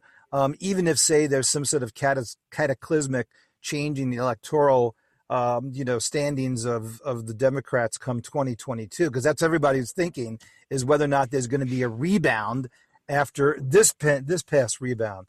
But the bottom line is um, there's nothing better having having someone in the White House and someone like a John Kerry or a Gina McCarthy saying no, not so fast. And if you really have have some perspective, just Google Bill Maher show from January 20th, 2017. That was the Friday after the inauguration. And literally you had people on on the on the panel talking about all the things that could possibly change and could happen over the next 4 years and they all did. And thankfully the voters back in 2018 and now obviously here in 2020 have said enough is enough. So we're hoping that any sort of the and most of those regulations that have been overturned are either going to be stopped in the courts or are going to be quote re-reversed if that's a word that I can use on the air. Yeah. Well, some people say that uh, it's going to be more difficult than that, and I think the one of the horrible problems that uh, the Biden administration is going to be facing coming in is the gutting of these. Uh, well, the EPA, a lot of the scientists and and their work um, has been. Uh, yeah, they've left. yeah, Gone. some of them have- have left, and Yeah. they're going to have to repopulate that, and and and and and the morale has to be rock bottom right now. Yeah, it is. And I, I know someone who is an adjunct professor at Oakton um, who works for the EPA downtown. And that's basically exactly what he's been echoing, Mike and Peg, is how the morale has been pushed so far down. It's hard to see how it's going to rebound. And the fact that Biden has been basically blocked from having a smooth transition um, since November 4th has probably made it a lot more difficult. But it's, you know, people, you know, talked about um, on the other side about have something having someone like Biden, you know, in office is terrible, but he's been basically our president for the last week, if anybody has really noticed. So the fact that we have someone who knows Washington uh, and can pick things up really, really quickly, um, I, I, I think is really helpful. If this would have been Obama coming into office, I think the the uphill climb would have been much much more difficult. But I think Biden, with a lot of his connections, and he does tend to work across the aisle pretty well. Um, I think the I think it's going to turn around pretty fast. I'm not going to make a comment on this because it's something that I want to send you, uh, but I, I was kind of stopped in my tracks when I saw this headline from Inside Climate News uh, just the other Mhm. day. It was January 3rd, so it was a week ago. Um, Mhm. Many here's the headline. Many scientists now Yep. say global warming could stop relatively quickly after emissions go to zero.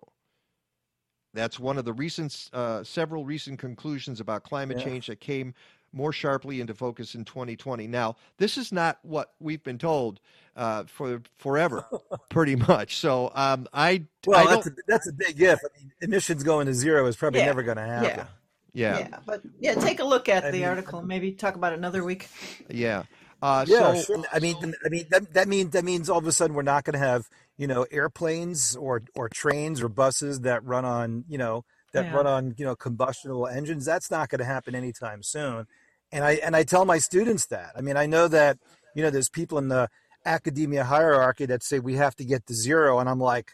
Do you realize what you're going to be doing to the American economy by doing that? You have to work your way gradually towards that. But to say it's going to happen, i- it's it's like it's like telling people that that you don't give a damn about climate change and the people who do are going to go no. So you got to be really careful. You got to be able to kind of toe the line uh, and and and toe it on, both sides because clearly we realize that as as much as the people listening to this program you know hate the outgoing president there were 75 million people that voted for him and 8 million more than the last election. So um, you have to be able to move forward but also appease both sides. And that's kind of difficult and it's probably become more difficult in the last one or two years. There's a lot of a lot of shedding of of old thoughts due to conspiracy theories that that have to happen. And that doesn't happen by knocking people over the head with a sign. That happens with pointing out fact over fiction. And and that comes with with education and, and hopefully uh, people have the wherewithal to go, yeah, you know what? I guess you are kind of right and um, that number I still think is is pretty high from the from Uh, the people going, yeah, I don't really care what you say. on the other hand, um, and Mm-hmm. I'll t- I'll give you this last bit before you do a forecast. Uh, I just read yesterday that Massachusetts plans to phase out gasoline fueled cars by 2035. That is Hmm. a Republican governor who has that plan in Massachusetts. So go figure. Wha- So what do you do? You you get to the you, you get to the toll booth and they go, sorry, you can't come in. Well, I I don't, don't know about I don't that. know. That's a really interesting point. Uh, it's. I imagine you pay a really big fee. Probably Yeah. sale of new cars. It's quite. yeah, possible. probably the sale of new cars. Yeah, yeah. Um, you know, and and there's nothing wrong with wanting to go in that direction. Um, you know, it, it's it's interesting to point out that um, we've probably are going to see, and I know you and Peg have talked about this, lower emissions due to the pandemic. Um, Mhm. But those emissions um, will probably come back uh, only because we probably have, you know, a lot more people all of a sudden driving with, you know, during the next, you know, n- nine to 12 months. So I wouldn't be surprised if 2021 peaks a little bit, but we have to go back to making sure that we, you know, uh, remain um, intact with the admission regulations that the Mhm. Obama administration, you know, put out, and then Trump quickly wanted to get rid of. Now, it's it's important to note that right after President President Trump lost the election on November third, uh, both GM and I forget the other car maker in the United States said we don't plan to go that route. So they were literally waiting for the election to basically bear the truth of the fact that even though the president wanted those you know emission regulations dumped, um, they were never going to go that direction because they know that they'll get killed because the foreign markets already have much much more cleaner and more efficient automobiles. So it wasn't Oh, what yeah. they were going to do to help to help Trump. It was what they were going to do to help the bottom line. And I think uh, logic won out at that point. yeah, I mean, uh, all they have to do, you're right. All they have to do is look overseas and go, oh, Yeah. we're, we're dead. Yeah. We're dead in Yeah. the water. If, Yeah. Yeah. Oh, you know, I And want something that gets 17 as opposed to 25. I love 17 miles per gallon. Really? Just because it says Ford on it? I don't think so. Uh, Yeah. well, all right. and as what- one of our listeners pointed out real quick, zero emissions also means all buildings, manufacturing, etc., net zero. And we're a long way. Yeah, and, that. and real quickly, Peg, you know, on top of that, if you're going to go zero emissions, that means you have to increase your electricity. And the only way we get electricity um, is to then increase coal. So you got to be really careful about saying we're going to we're going to decrease, you know, emissions through fossil fuels, particularly oil. But in this country, we get a lot of electricity from coal. So you got to be really careful about saying those kind of things there. Um, and by the way, before we get into a forecast, when I think about school, I, I hope that the congressmen and the senators now realize how frightful it is to all of a sudden, in the middle of, quote, a lesson, have to hide under your desks. Think about how many kids in schools, right? Yeah. Think about how many kids in schools have had to hide under their desk or at least go through some sort of a routine, not just a fire drill, but kids, this is how we protect ourselves when deranged people enter our building. Well, I and teachers- thinking about stuff like and that. teachers as well, obviously.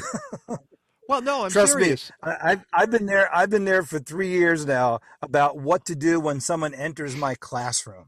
You know, they're no longer building classrooms with one door. They all have two doors in case someone comes in one. We have, we run out we run out the back, or there's a code that I hit on the computer keyboard.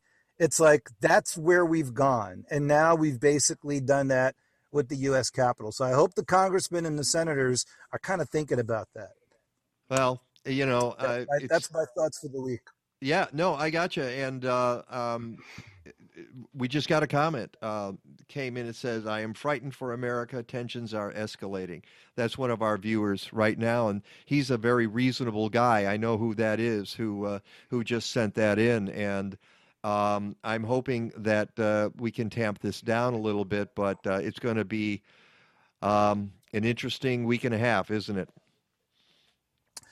Yeah, let, let's just hope that we can either get a snowstorm or some Arctic cold over the White House. Yes. Um, on Jan or over Washington D.C. on January twentieth to push the inauguration indoors.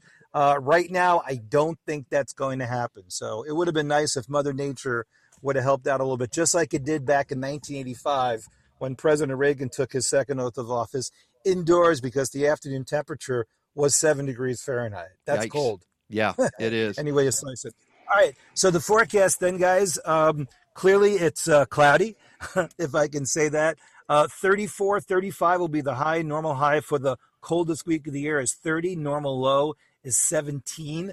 What I find nice about this time of the year is every day the sun is setting at about one and one and a half minutes later. Mhm. Sunset Woohoo. is now 4:40.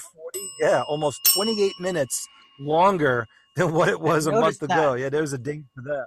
I There's a definitely ding for sunset. If yeah, definitely. Yeah, you have peg. Uh, but overall, guys, between prob- and probably Wednesday, we'll see high temperatures about 35 to 38 degrees. That's about five degrees, degrees above normal. Nothing in the way of any Arctic cold coming back at us. Could be a little bit of snow around here on Thursday night into Friday, but on Thursday it looks like it now may be rain. So a high of 35 on Hmm. Tuesday, 35 on Wednesday, 35 on Thursday, and maybe 20s on Friday and Saturday with overnight lows down into the single digits. But when we talk again next Sunday, um, we'll see how well that polar vortex over the North Pole is splitting or not splitting, and we'll see what happens with that.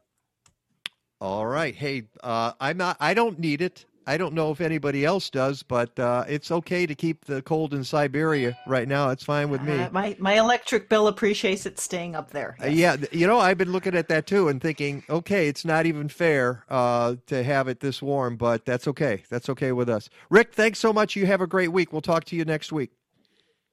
Take care, Mike and Beck. Bye bye. There we go. Uh, and that sort of wraps things up for the show. You got anything? Wait, before we go, go ahead. I was just going to mention we're talking about regulations and, and Arctic drilling sneaking through, and and that that some of the leases actually did go through, but there was some good news too, like the Great Lake Great Lakes Restoration Initiative being re-signed. You know what? So Here's what we need to do: uh, schedule for the show the that, and Mhm. the fact that Illinois and Michigan came to an agreement this week about preventing Asian carp. And, and and when's the last time we talked about Asian carp on this show? It's been a while, yeah. Been a long time. Um, and the thing about that is, I was reading the results of their agreement uh, last night, Mm-hmm. and they're saying, "Great, now we can begin to design something." I'm like, "Are you kidding me?" Preliminary. We've been talking about this for for a dozen years, uh, and the threat has been there. Although they have now apparently three barriers along the way. Mhm. They've and they're going to put another one temporary in 2021 this year. Uh, but my feeling is you're going to begin to design something to keep Asian carp out of Lake Michigan now. I mean, great. I'm glad you're going to do something finally because you know why? We've got Democratic governors in both states, Michigan and, and Illinois. Um, but my goodness, this has been a threat for so long. So, anyway, that's what we need to discuss on the show, and we can fold it into uh, greater works of um, uh, what's happening with the, the Great Lake uh, agreement and, and something that uh, we might uh, bring up at the same time. Albatross! Albatross! Albatross! Uh, we haven't played that either. So, with that, it's uh, time to say Time goodbye. to move on. Yeah, thanks to everybody on the show today. Um, Ariel Pressman and uh, Alex Zuck and Meggie Carides, uh, Rick DeMaio with the weather and climate information. Uh, Kayla was not with us, but Kathleen was. So thank you, Kathleen. Thanks, Thank- Kathleen. uh, as always, you get a ding, Kathleen. And of course, uh, Lagata and Basil the dog, who didn't bark very much. I didn't hear much uh, today. Okay, until next time, go green or go home. Uh, Statler? Yeah, what? Is that it? Yes, it's over. How'd you like it? I don't know. I slept through the whole thing. Well, you didn't miss much.